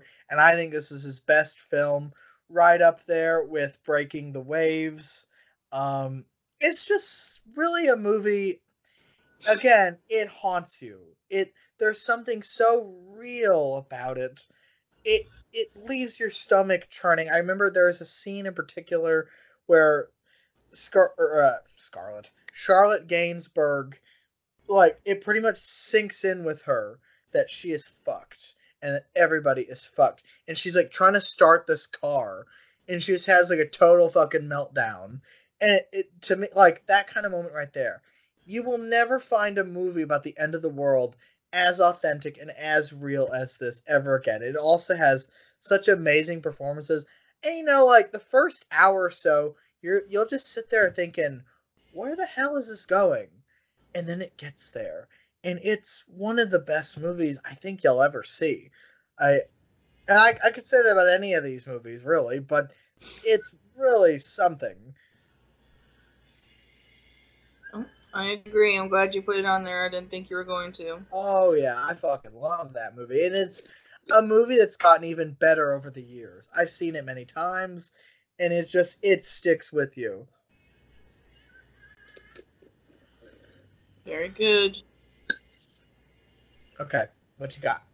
Oh, is that it? Yeah, that's my four. All right. So my final four. Well, Until the top one. Until the top one. Until the top one in the miniseries, correct? Uh, yes. Okay. Now you mentioned earlier. You mentioned this movie. I don't know why you chose not to put it on there. I totally forgot what the fuck you said. But it is The Revenant, and it's my second favorite Leo performance, maybe. Um, but I thought that the muse, the the story was fantastic for a true story. I thought the performance was beautiful. I thought the movie was beautiful. I thought the score was beautiful. Um, so yeah, is there anything you want to say about it? Um, I'll save it for the next three. Oh. Okay. Um, I thought Yeah. you said you didn't have it on the list. I didn't have it on the ten. I have it on the Oh. honorable mentions though. Okay, I see. Sorry. Forgive me I'm spoiler. A little bit. It's just we've been at this for an hour and a half, so. I uh, know. Yeah, I got you. Um. Also, you reminded me when you called me the other day, and you forgot to text me to remind me again, but I remembered that Oh, sorry. It's okay. Three Billboards was a movie that I had overlooked initially, and I liked this movie so much that I actually bought it um, Good. on Prime, like Prime Video. Uh huh. Which I don't do I only have like a handful of movies on Prime Video, but I got it like last year. And I love Frances McDormand. I don't care for politics necessarily, but she's, She's a amazing. fantastic actress. And I love Sam Rockwell. Always have. It's his. I'm really glad that they the like he finally got his due with this movie, and it he is he's the well him and Frances McDormand are like neck and neck for best performance in that movie, but mm-hmm. He's really he really shines in that. No, definitely. Um, but I mean, I like everybody in it. Me too. Such a great cast. Woody Harrelson, Lucas Hedges, and um, the other guy. the fucking guy's name? Uh, Peter Dinklage. no, her husband. Uh, well, her ex-husband. Oh, John Hawkes. Hawkins, yeah. Okay. Um, also, I have Silence, which you reminded me of earlier. I just added to the list. Movie. I need to see it again. I've only seen it once. Me I too. thought it's a tragic kind of fucking movie, but it's still beautiful. You have to be in a certain mood to watch Silence, but it's Scorsese's most unsung movie of the decade. He likes to do these movies that are, I guess, kind of considered controversial. And I don't know why he constantly chooses, like, Christianity as a theme. I wouldn't say constantly, but he, this is the second time now, anyway. He has. Well, it, I don't know if you know this, but he has like an unofficial like religion trilogy. Um, Alright. Is and he a religious yeah, man? What? Is he a religious man? I believe so. Yeah, and you Because notice he's it's Italian, it's, it's sprinkled in with that within his other movies. Um, Well, But- I wasn't offended by The Last Temptation of Christ necessarily. I was- think it's one of his best movies, as we discussed on our show. Um, Yeah. I'd say Silence is up there too. I wasn't offended by this movie either. I do think that the casting choices were pretty fucking unusual, but he often does that. He likes to cast American actors to do things like no matter what. That's Like, true. I- Leo play an Irish guy and fucking Andrew Garfield as a Hispanic, right? Is Cameron Diaz. I mean, the casting choices are always weird. Andrew Garfield, Adam Driver, very fucking strange choice to play Spanish. I believe they were Spanish. Yeah, bizarre, but it works somehow. It does. It I does. wouldn't say it's the acting in the movie that I like necessarily the most, um, as much as the story feels kind of like an odyssey, and it's beautiful Yeah. though. Um, It is. It's a gorgeous film, and it's it it is like it's a beautiful movie, and its story is very moving in a Yeah. way. I I get that people, you know, some people, not everybody's into religion. I'm not even that into religion, but there is just something about that story that rings true. yeah, definitely. So I felt like, um, I mean, he tried so hard, so I feel like it needs some kind of uh. It need it deserves credit, and someday it will get its due. I don't think Hans has seen it. Babe, have you seen Silence yet? Hans. No? Okay. Alright, well, anyways, the last movie is uh, Once Upon a Time in Hollywood. Hey, I was going back and forth on this one. I didn't have it on the list when I was at 15, but since you allowed me to do 20, voila. It's another Odyssey kind of film. Again, I- I've got more Leonardo DiCaprio movies on this list than anybody, I think. I mean, we can't help it that the man does damn near nothing but amazing movies. That's why he, it's taken him. It took him four years to start another movie because he only chooses his projects wisely. Like, Well, it's like my fourth Leo movie, but it's also like my only Tarantino and Brad Pitt movie, which is weird. it doesn't have to be like that. It can just be what you prefer. I know, but I like certain things so much. I feel like I have to give them a chance to be on the list. I feel you. You you like to pay credit where it's due. I'm the same way. yeah. So that's all I'm saying. But no, it was it was a fun movie, and I appreciated that it wasn't violence and blood and gore like his other fucking movies. I like Django Unchained too, but not enough to put it on there. But I appreciate the movies like that that aren't um, that aren't so violent. Yeah, it's uh, it's Tarantino at his most like lamentful. He's I feel like people expect shit like that from him and Scorsese, like, oh, Scorsese mobster movie. Uh, this is gonna have plenty of action in it. It doesn't And I think that that might be why, like, The Irishman and Once Upon a Time in Hollywood probably have naysayers. It's because people have that expectation from them, but they're getting older, and they both, I don't know, with both of these movies this year, they've, it's like they're using these movies to reflect. It's, I think it's really special. I'm pleased they, they chose to do it what they did. And Uh-huh. I, I, like, think. Oh, sorry. Hmm? I was just gonna say, I think either Once Upon a Time in Hollywood or The Irishman will win Best Picture, and they're both special movies in their own way. So okay, well that would be fine with me personally. me too. I am a okay after last year. um, but yeah. So wait, was that your four? It was. Okay. Um, let me see.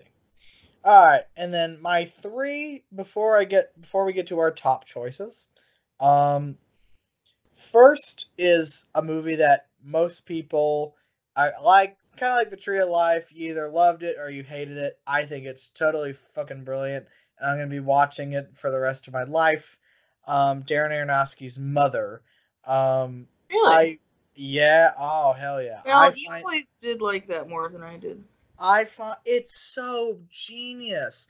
I get that Darren Aronofsky is probably totally in love with himself, but if I wrote something like that, I would be too, because it's it has creativity at the yin yang, and honestly, the real miracle of it is that a major studio took it on. Like what? Um. I guess, but I mean, I don't think he's worse than Lars von Trier as far as egotism goes. No, yeah, but um, my next pick is actually you and I shared just we great minds. Um, my next pick is The Revenant, um, which is Al- Alejandro Iñárritu's follow up to Birdman, and honest to God, this movie is amazing, and I, I, I it's just so. It's so well made. I really like. I get like I know some critics called it a slog when it came out, and perhaps it's not the easiest movie to sit through. I find the whole thing like gorgeous and gripping and I find its violence really like like it like when something violent happens in that movie, you fucking feel that shit. And also, it is one of Leonardo DiCaprio's best performances. I it won him his first Oscar, and I always said after he lost for The Wolf of Wall Street, I said they want him to torture himself. I because you think about it, like he'd lost to uh, to Matthew McConaughey for Dallas Buyers Club, who starved himself. Like that's the kind of thing they wanted. They Yeah, but- want him to torture himself. I don't know. I I definitely thought of Christian Bale as soon as you said that because I feel like they've been kind of like rivals for years now. But And you know what? Christian Bale tortured himself. He played the game, and now he's a winner. but he's also insane. I think. Oh, probably. Um, I don't doubt it. Yeah. Um, and my last pick is a is another poster I have on my wall. Um, three billboards outside Ebbing, Missouri. Initially, I had this as my favorite 2017, but I actually kind of choose the Florida Project over this. Um, but I do love this film to death. I love how it doesn't give you what you're expecting. You expect, you know, you expect them to find the killer and justice to be served. But writer director Martin McDonagh knows that that's not how life turns out. And so he just throws you for a curve left and right and it's such a brilliant movie and the acting is amazing as well and it's funny and it's dark and it's darkly funny and Which movie? it uh three billboards outside Ebbing, Missouri. oh, okay. I'm surprised you put that on there actually. Oh no, I fucking love that movie, and it it should have won the Best Picture Oscar, um, but alas, they don't they don't always listen to me, so um, they haven't actually for five years. So, um, but yeah, I that's that's my last choice. I love that movie to death. Good. Okay. Well, our lists weren't quite as different as I thought, but they were still. Yeah, no, we saw we saw pretty eye to eye. I don't disagree necessarily with any of your choices. They're just not mine. Yeah, exactly. So that leaves us with what? Our top movie of the decade. It's 10 years of movies. That's, you know, a shitload of movies that have come out in 10 years. We've Um, chosen just one. This movie I've been behind since since before it didn't win anything at the Oscars. And I think maybe that's why no, that's not why I love it so much, but it definitely doesn't hurt. I feel like it's the most underrated movie um on my list. And that's for many reasons. It's just it's great performances from everybody. It's a great story, and the cinematography is just beautiful. It's art to me when I see it, and I have seen it probably not shitting nine times now, and I don't mind. I can watch it. I just saw it the other day. I can watch it again right now, and really I want to watch it right now. Yeah, and that would be Nocturnal Animals. Um, Tom Ford. I don't know if you've ever seen his clothes or his accessories, but he is an artist, and uh, I think that's what works so well about. He's only directed two movies, I think, but Mm-hmm. it works well in his movies. Um, you can tell that he has a good eye because, I mean, the shots and the cinematography, it's just beautiful. Everything The is beautiful. attention to detail is really special. In Yeah, that I- movie, especially.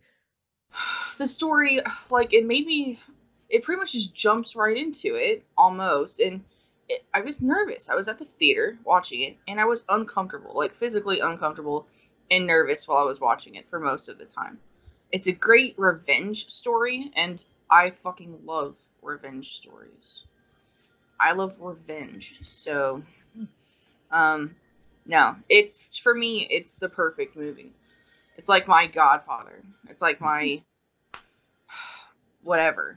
It's not my favorite movie of all time because that's Lord of the Rings, but it's up there. After Lord of the Rings, Nocturnal Animals, probably. Shit. That's pretty say- high praise.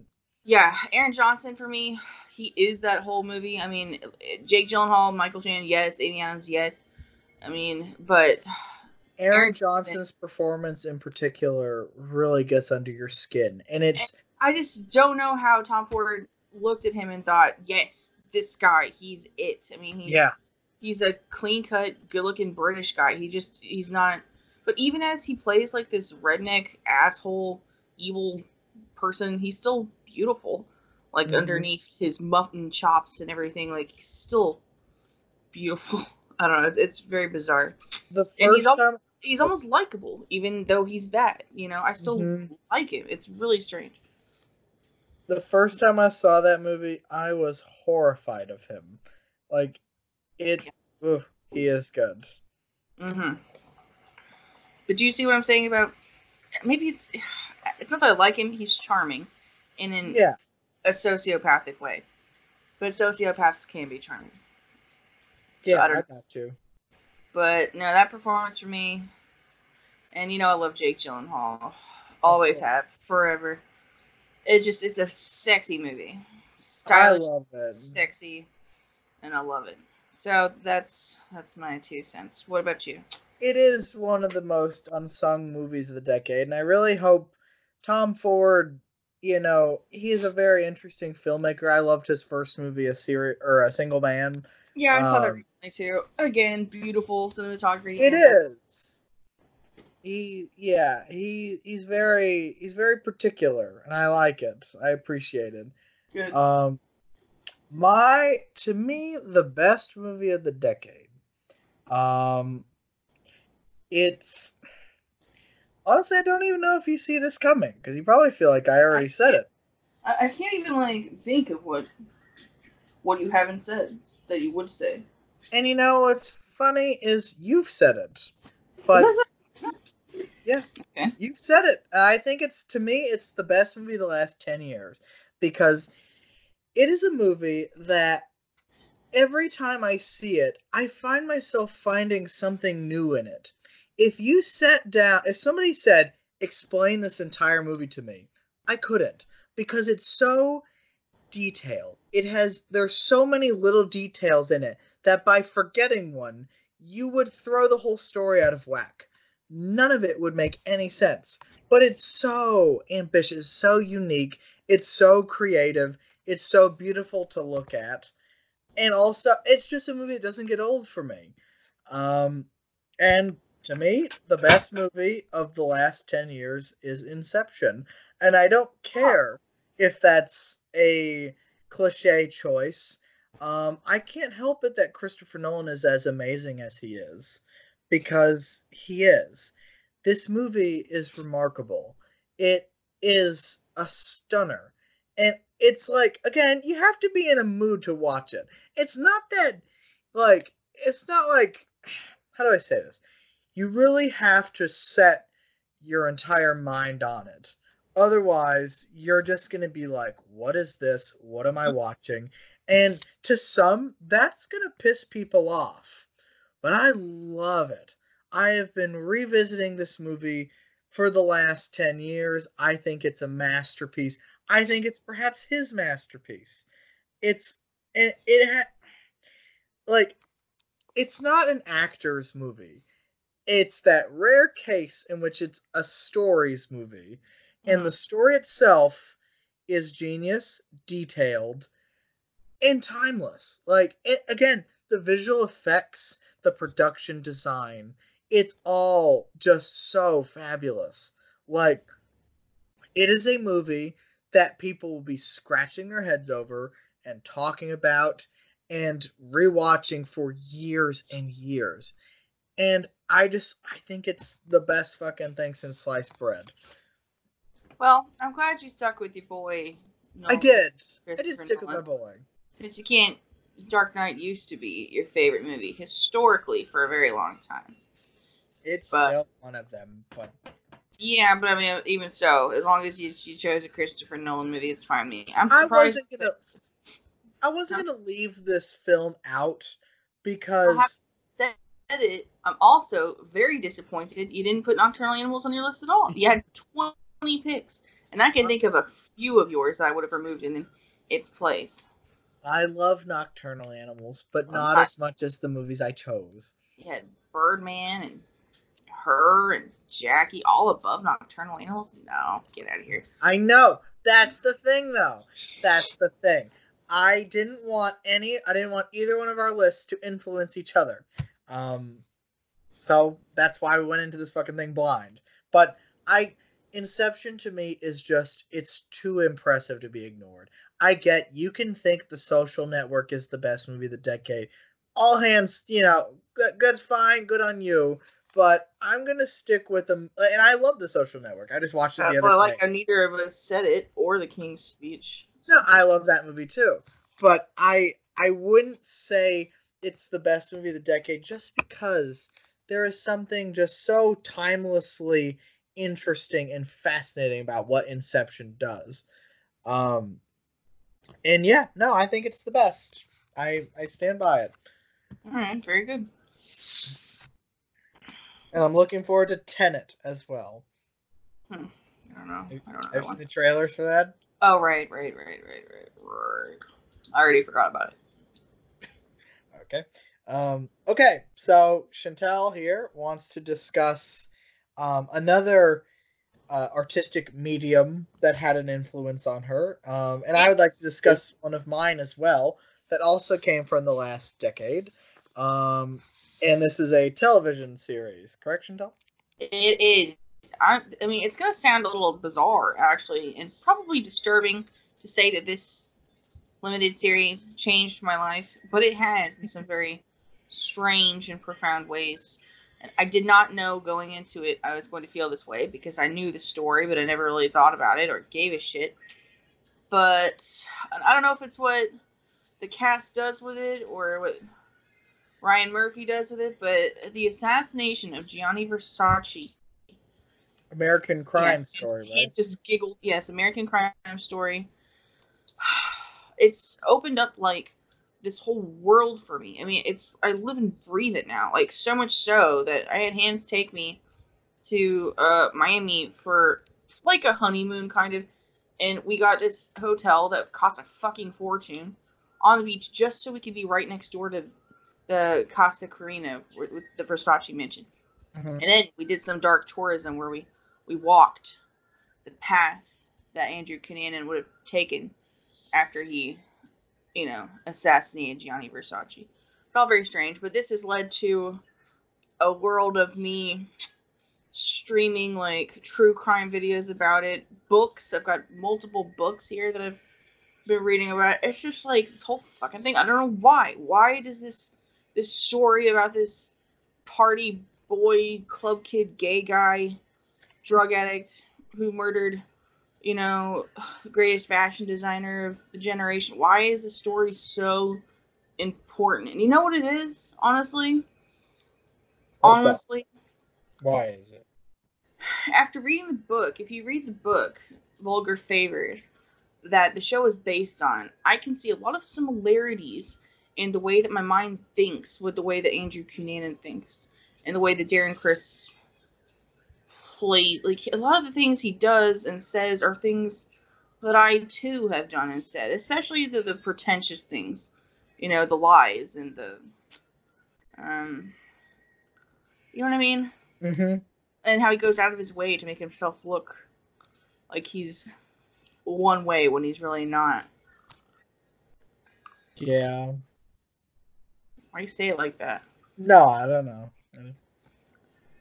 But I don't know. It's that. It's Darren Criss. It's His performance is amazing. it is. Like, it's it just, really is. If you could give an Oscar to an acting thing or a TV show, that that'd be it. Like exactly. I could not, in good conscience, have a conversation about the best of the past ten years and not throw this into it. most of this show was my idea, but she actually decided to include this because she wanted to pay tribute to it. And um oh, sorry, I was just explaining for Are you talking to me? No, definitely. That's. I was talking to whoever. The listener. So yeah, I don't know what the fuck you could put that's not Versace, but I'd love to hear it. All right. Here we go. Actually, you've heard all about it. Um, my pick is a show I recently got into. Oh and no! It's something I could not stop. Th- oh, bitch, please. Don't you say, oh no, I've heard all about your Versace for years. I've seen it, and I love it. Don't get me wrong. But there are reasons why I love this show. okay, There's no you haven't seen you. my show. Uh, yeah, but I don't have to see it to specifically know that there's no reason that you could personally identify with this show in any way. I don't have to personally identify with these things. There's just something so riveting about it, especially its last identify? two seasons. Well, I can't like something unless I personally identify with it. Oh God, you're so vain. You probably think this song is about you. Oh, Got. Okay, well, go on. Okay, Say it. my pick.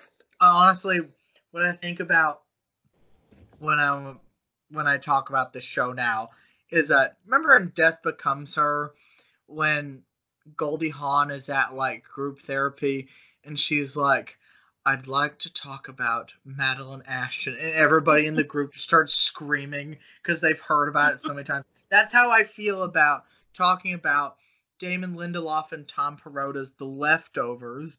But I know there were a lot of great shows that came out this decade, like Game of Thrones. Um, but The Leftovers is something I find so fascinating, and I it's what I find so aggravating about it is that it's so short. There's only three seasons. Its first season is really good, and then its second and third are amazing. And I started reading the book just because I can't get enough of this fucking shit. And as I was reading it, I was like, why the fuck didn't this show win Emmys? And so I started looking up why didn't this show win Emmys? And I found all these articles about people who were pissed off because it wasn't even nominated at the Emmys. So I'm not the only one, damn it. It is amazing. It's a show that reinvents itself with every say with every single season. And yet it's all somehow all the same thing. Like you get to the start of season 2 and it has a different opening like opening title theme song and then it opens with a weird prologue followed by you don't see any of the characters from the first season until about 40 minutes in. Like that's bold. That is bound to drive people away and make Mhm. them scratch their heads. But it's a show that does that on itself. Like it has so many crazy ideas but it's brilliant and the acting is phenomenal. Justin Theroux should have been showered with awards for that and so should carrie coon. Uh, I, it's basically the concept of the show is it, it takes place on october 14th um, half of the population disappeared in what is referred to as the departure and it's basically just about everybody who was left behind and how they cope with it. And it's not like left behind like the bible thumper thing that you're probably aware of. It it's not about religion at all. It's just about these characters trying to figure out what the hell is going on. Well, what the hell is going on? Is it if it's not fucking religious, which is that sounds It's not even really- Left Behind to it's not even really about them trying to figure out what's going on it's mostly about them trying to figure out like what next like how can they they- move past present that You're telling me that nobody in the show has said, "Oh, this reminds me of the Book of Revelation." No, of course, but that's the thing. So, like, there's a character named Matt Jamison who is a preacher, and he actually puts up flyers around town about some of the people who have disappeared and how flawed they were. Like, pointing out that this probably wasn't actually the rapture because these people sinned and were flawed. And at the end of the show, you kind of sort of find out what happened to them, but at the same time, it's really just a question of faith. Is and it it's like- so.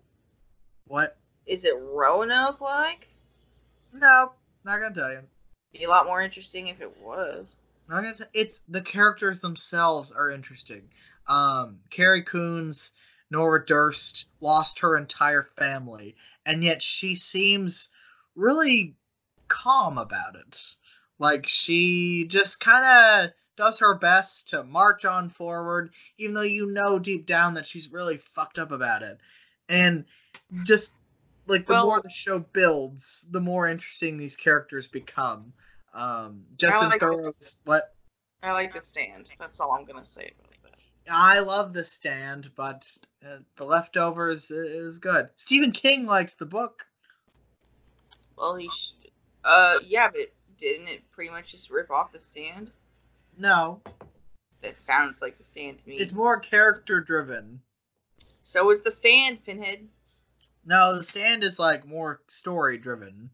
Well, it's about a bunch of characters that come together in the end to fight good versus evil. Yeah, but they're not fighting shit. They're just fighting their own personal battles. And which one? The leftovers. All right, well, I'll, I'll leave it up to you. I haven't seen the fucking show. I'm just saying the idea that it's not about the rapture to me is a little bit strange. It is, but it isn't. That's Okay. Is Okay. it blasphemous or what? no. All right, well, eventually I'll get around to it. That's all I can say. It's a fascinating, especially when you get to the last two seasons. It, I, ah, I can't. Uh, the, the show's had such an effect on me. I want to watch it again, like right Is now. Is it paranormal? In a way, yeah. You're not selling it that well. I'm just saying. I can't give anything away. Is the thing. It's like in order to enjoy the leftovers is to have seen it. I I can't spoil these things. Are you high? Like All right, I guess. Yeah. But so yeah, that's my series. Everything's a spoiler if you ask me. It is. Every single movie ever. I mean, you start a movie, you don't know how it's gonna end until it's over, and now you know how it ends. But you still Uh-huh. watch it again and again and again, don't you? That's pretty true. But so, yeah, I'm surprised the show went on for two hours actually. I am too. Um, but I mean, it's good. I'm glad we got all that out. I'm glad that uh, uh good list. it was. I was gonna say we discussed the worst, but I mean, Oh, eh, tell me, tell me, yeah, give me a few worsts because uh, I know my worst of the the ten.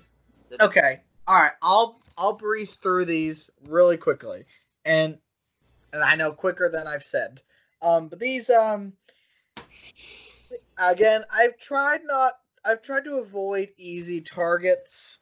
Um, but these are movies that are just really horrible. So basically, yeah, that's it. Um, first on my list, and this is in alphabetical order, is Fantastic Four. Um, more like Fantastic fucking Snore.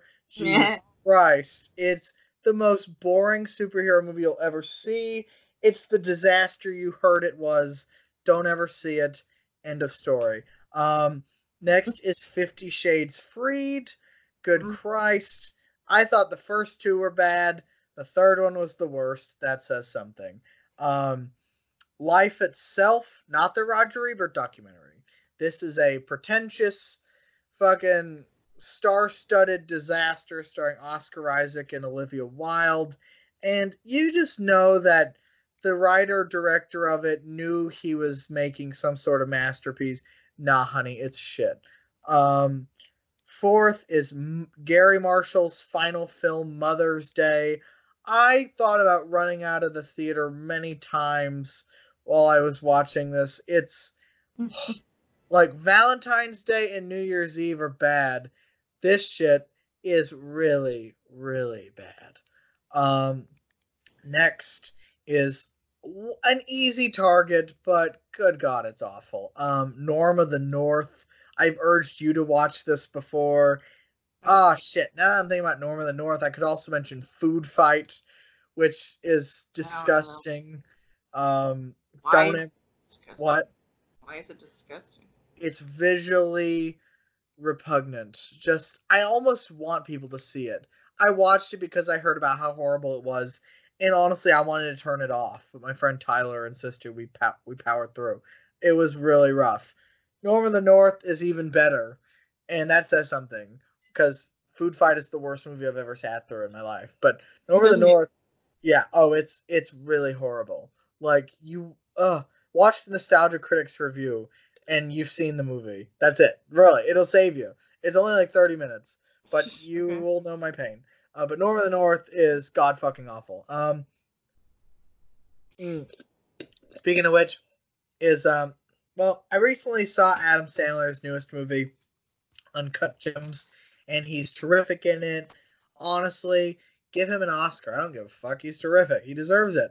He's so good in it. But reason why they won't is because of movies like That's My Boy. Um, oh, we're gonna say Jack and Jill. Uh, I give Jack and Jill mild credit because, Because of Al Al Pacino. Pacino. Shut Al up. Pacino. That is it. That is why this movie is not on my list. It's horrible. Don't get me wrong, but Al Pacino gives it his all. But that's my boy is creepy, disgusting, and not funny. And um, actually, that same can honestly be said about my next pick, The Human Centipede Part Three, final Mhm. sequence. I hate all of these movies. The third one is the worst. Um, I mean, just grab your doggy bag and puke fucking into it. Like I don't know who this is for. I don't like torture porn. Um, because I guess I'm just too old for it now.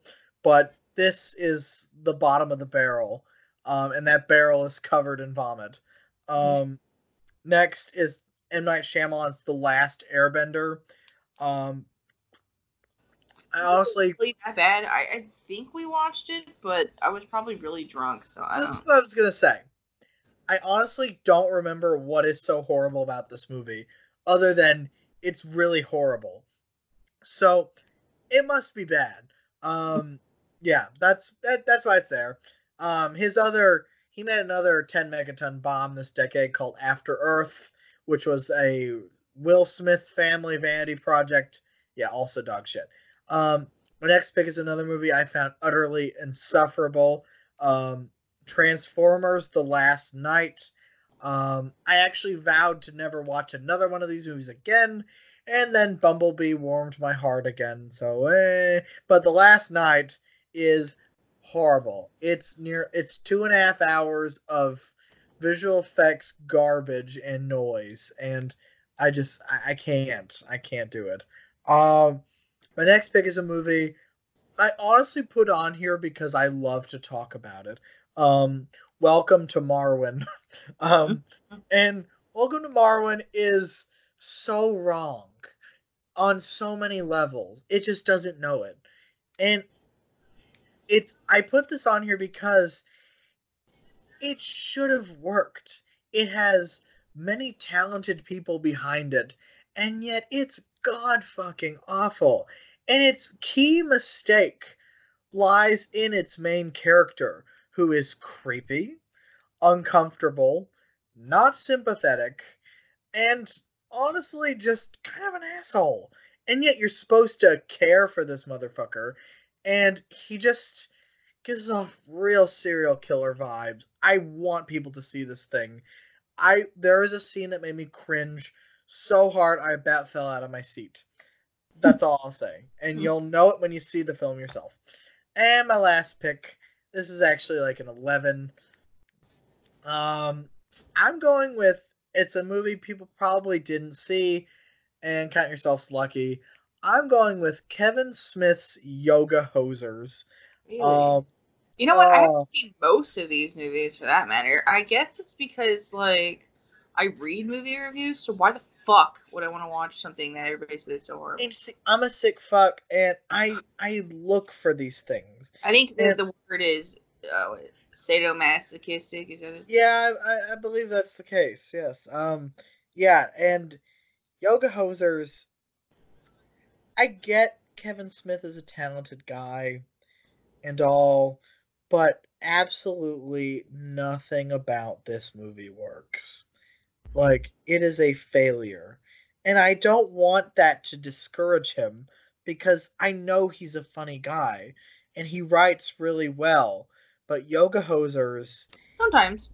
Yeah, yeah, sometimes. But Yoga Hosers it's bad. I I trust and believe it. I want to see hands. Have- What's your favorite movie of the past decade? Say something. Say something, motherfucker. I can't. He's had two hours. I know you've had fucking. He's had. He's had two days to think about this. What is it? Say it. No, It's not the last Jedi. He does not mean that. Well, okay, so we have a big fan of Star Wars: The Last Jedi over Star there. Wars. Yeah, he's lying. Oh no, that's fine. This this way we get more along of our we get more along our bandwagon. Um, That's true. So, just for the record, just so everybody knows, Hans now says that Star Wars is his favorite, and he Star Wars: The Last Jedi. the Last Jedi at that. He was wrong before, and uh, he liked the new one too. He just told Nana in the car that he, he enjoyed it. It's a good So. movie. Don't uh, don't believe what you hear from everybody else. Yep, it's a good movie. Hans said it. So. And that's that. so yeah, that was a pretty good list of shit there. Um, Yes, it was. I guess That's it's only fair to reflect on the travesties of the years. I ain't letting them go. I mean, I've probably seen worse than some of those. Well, my pick personally is the Fifty Shades trilogy. Just everything about it. I don't like Dakota Johnson though, and I don't give Uh, a fuck if it's a good movie since then. I don't give a. fuck. I don't like Jamie Dornan either, and he's done okay things since then. But I just can't get over. It took a long time for me to forgive Robert Pattinson, so my God, I'm not gonna forgive these fucking assholes. Robert Pattinson's been good for a while ten. now. Ten years from now, maybe, but it's gonna have to take a lot of good shit. Mhm. and uh, Jamie Dornan just hasn't done enough. Period. The only other movies of his I've seen, I think, are Marie Antoinette and uh, The Night with Hervé or whatever. And her, have you seen a bigger splash yet? No. It's not bad, but she's a. I almost dropped a hard C bomb. She's good in Suspiria and she's good in The Peanut Butter Falcon. I don't like her face. I do like her face. I don't like it. I don't like her funny teeth. I have to go to the bathroom. Is there Okay. anything else Oh, you'd like to say about? Nope. I think 10? we we covered a lot of ground here and Oh. 10 years worth. So, hopefully, uh, uh, you know, not everybody will agree with us. And you know what? You know what I have to say about that? What? Fuck them. Yeah, fuck 'em. I think our lists are pretty fucking great. I think so too. If you have any qualms with that, you know, feel free to not send us a fucking message because I'm not going to read.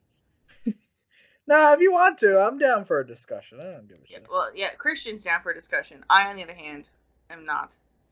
And that's the thing. Our lists could definitely change over time. Um, but maybe, but, usually when I pick something, I stick to it. I feel you. Yeah, I feel you, man. But, uh, Okay. Yeah, it's we're at the two hour and thirteen minute mark. I have to go piss, and I uh, I say yeah. we're done here. Yeah, this is our our. I guess we're calling it our New Year's show. Happy New Year's, everybody! It's Yes, the Happy New Year's. So we will see you guys in 2020. Is that right? Yes. Yes, we will be doing awards coverage. Yes.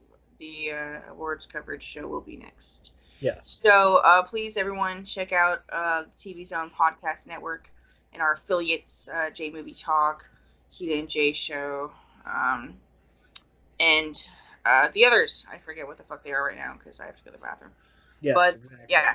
So check Okay. out the channel and uh, feel free to add yourself to the group on Facebook and whatnot. Follow us on Twitter also at For Frodo Pod and um, on Instagram at Movies for Life 17. So yeah, that's it. Chantelle out. Have a good one.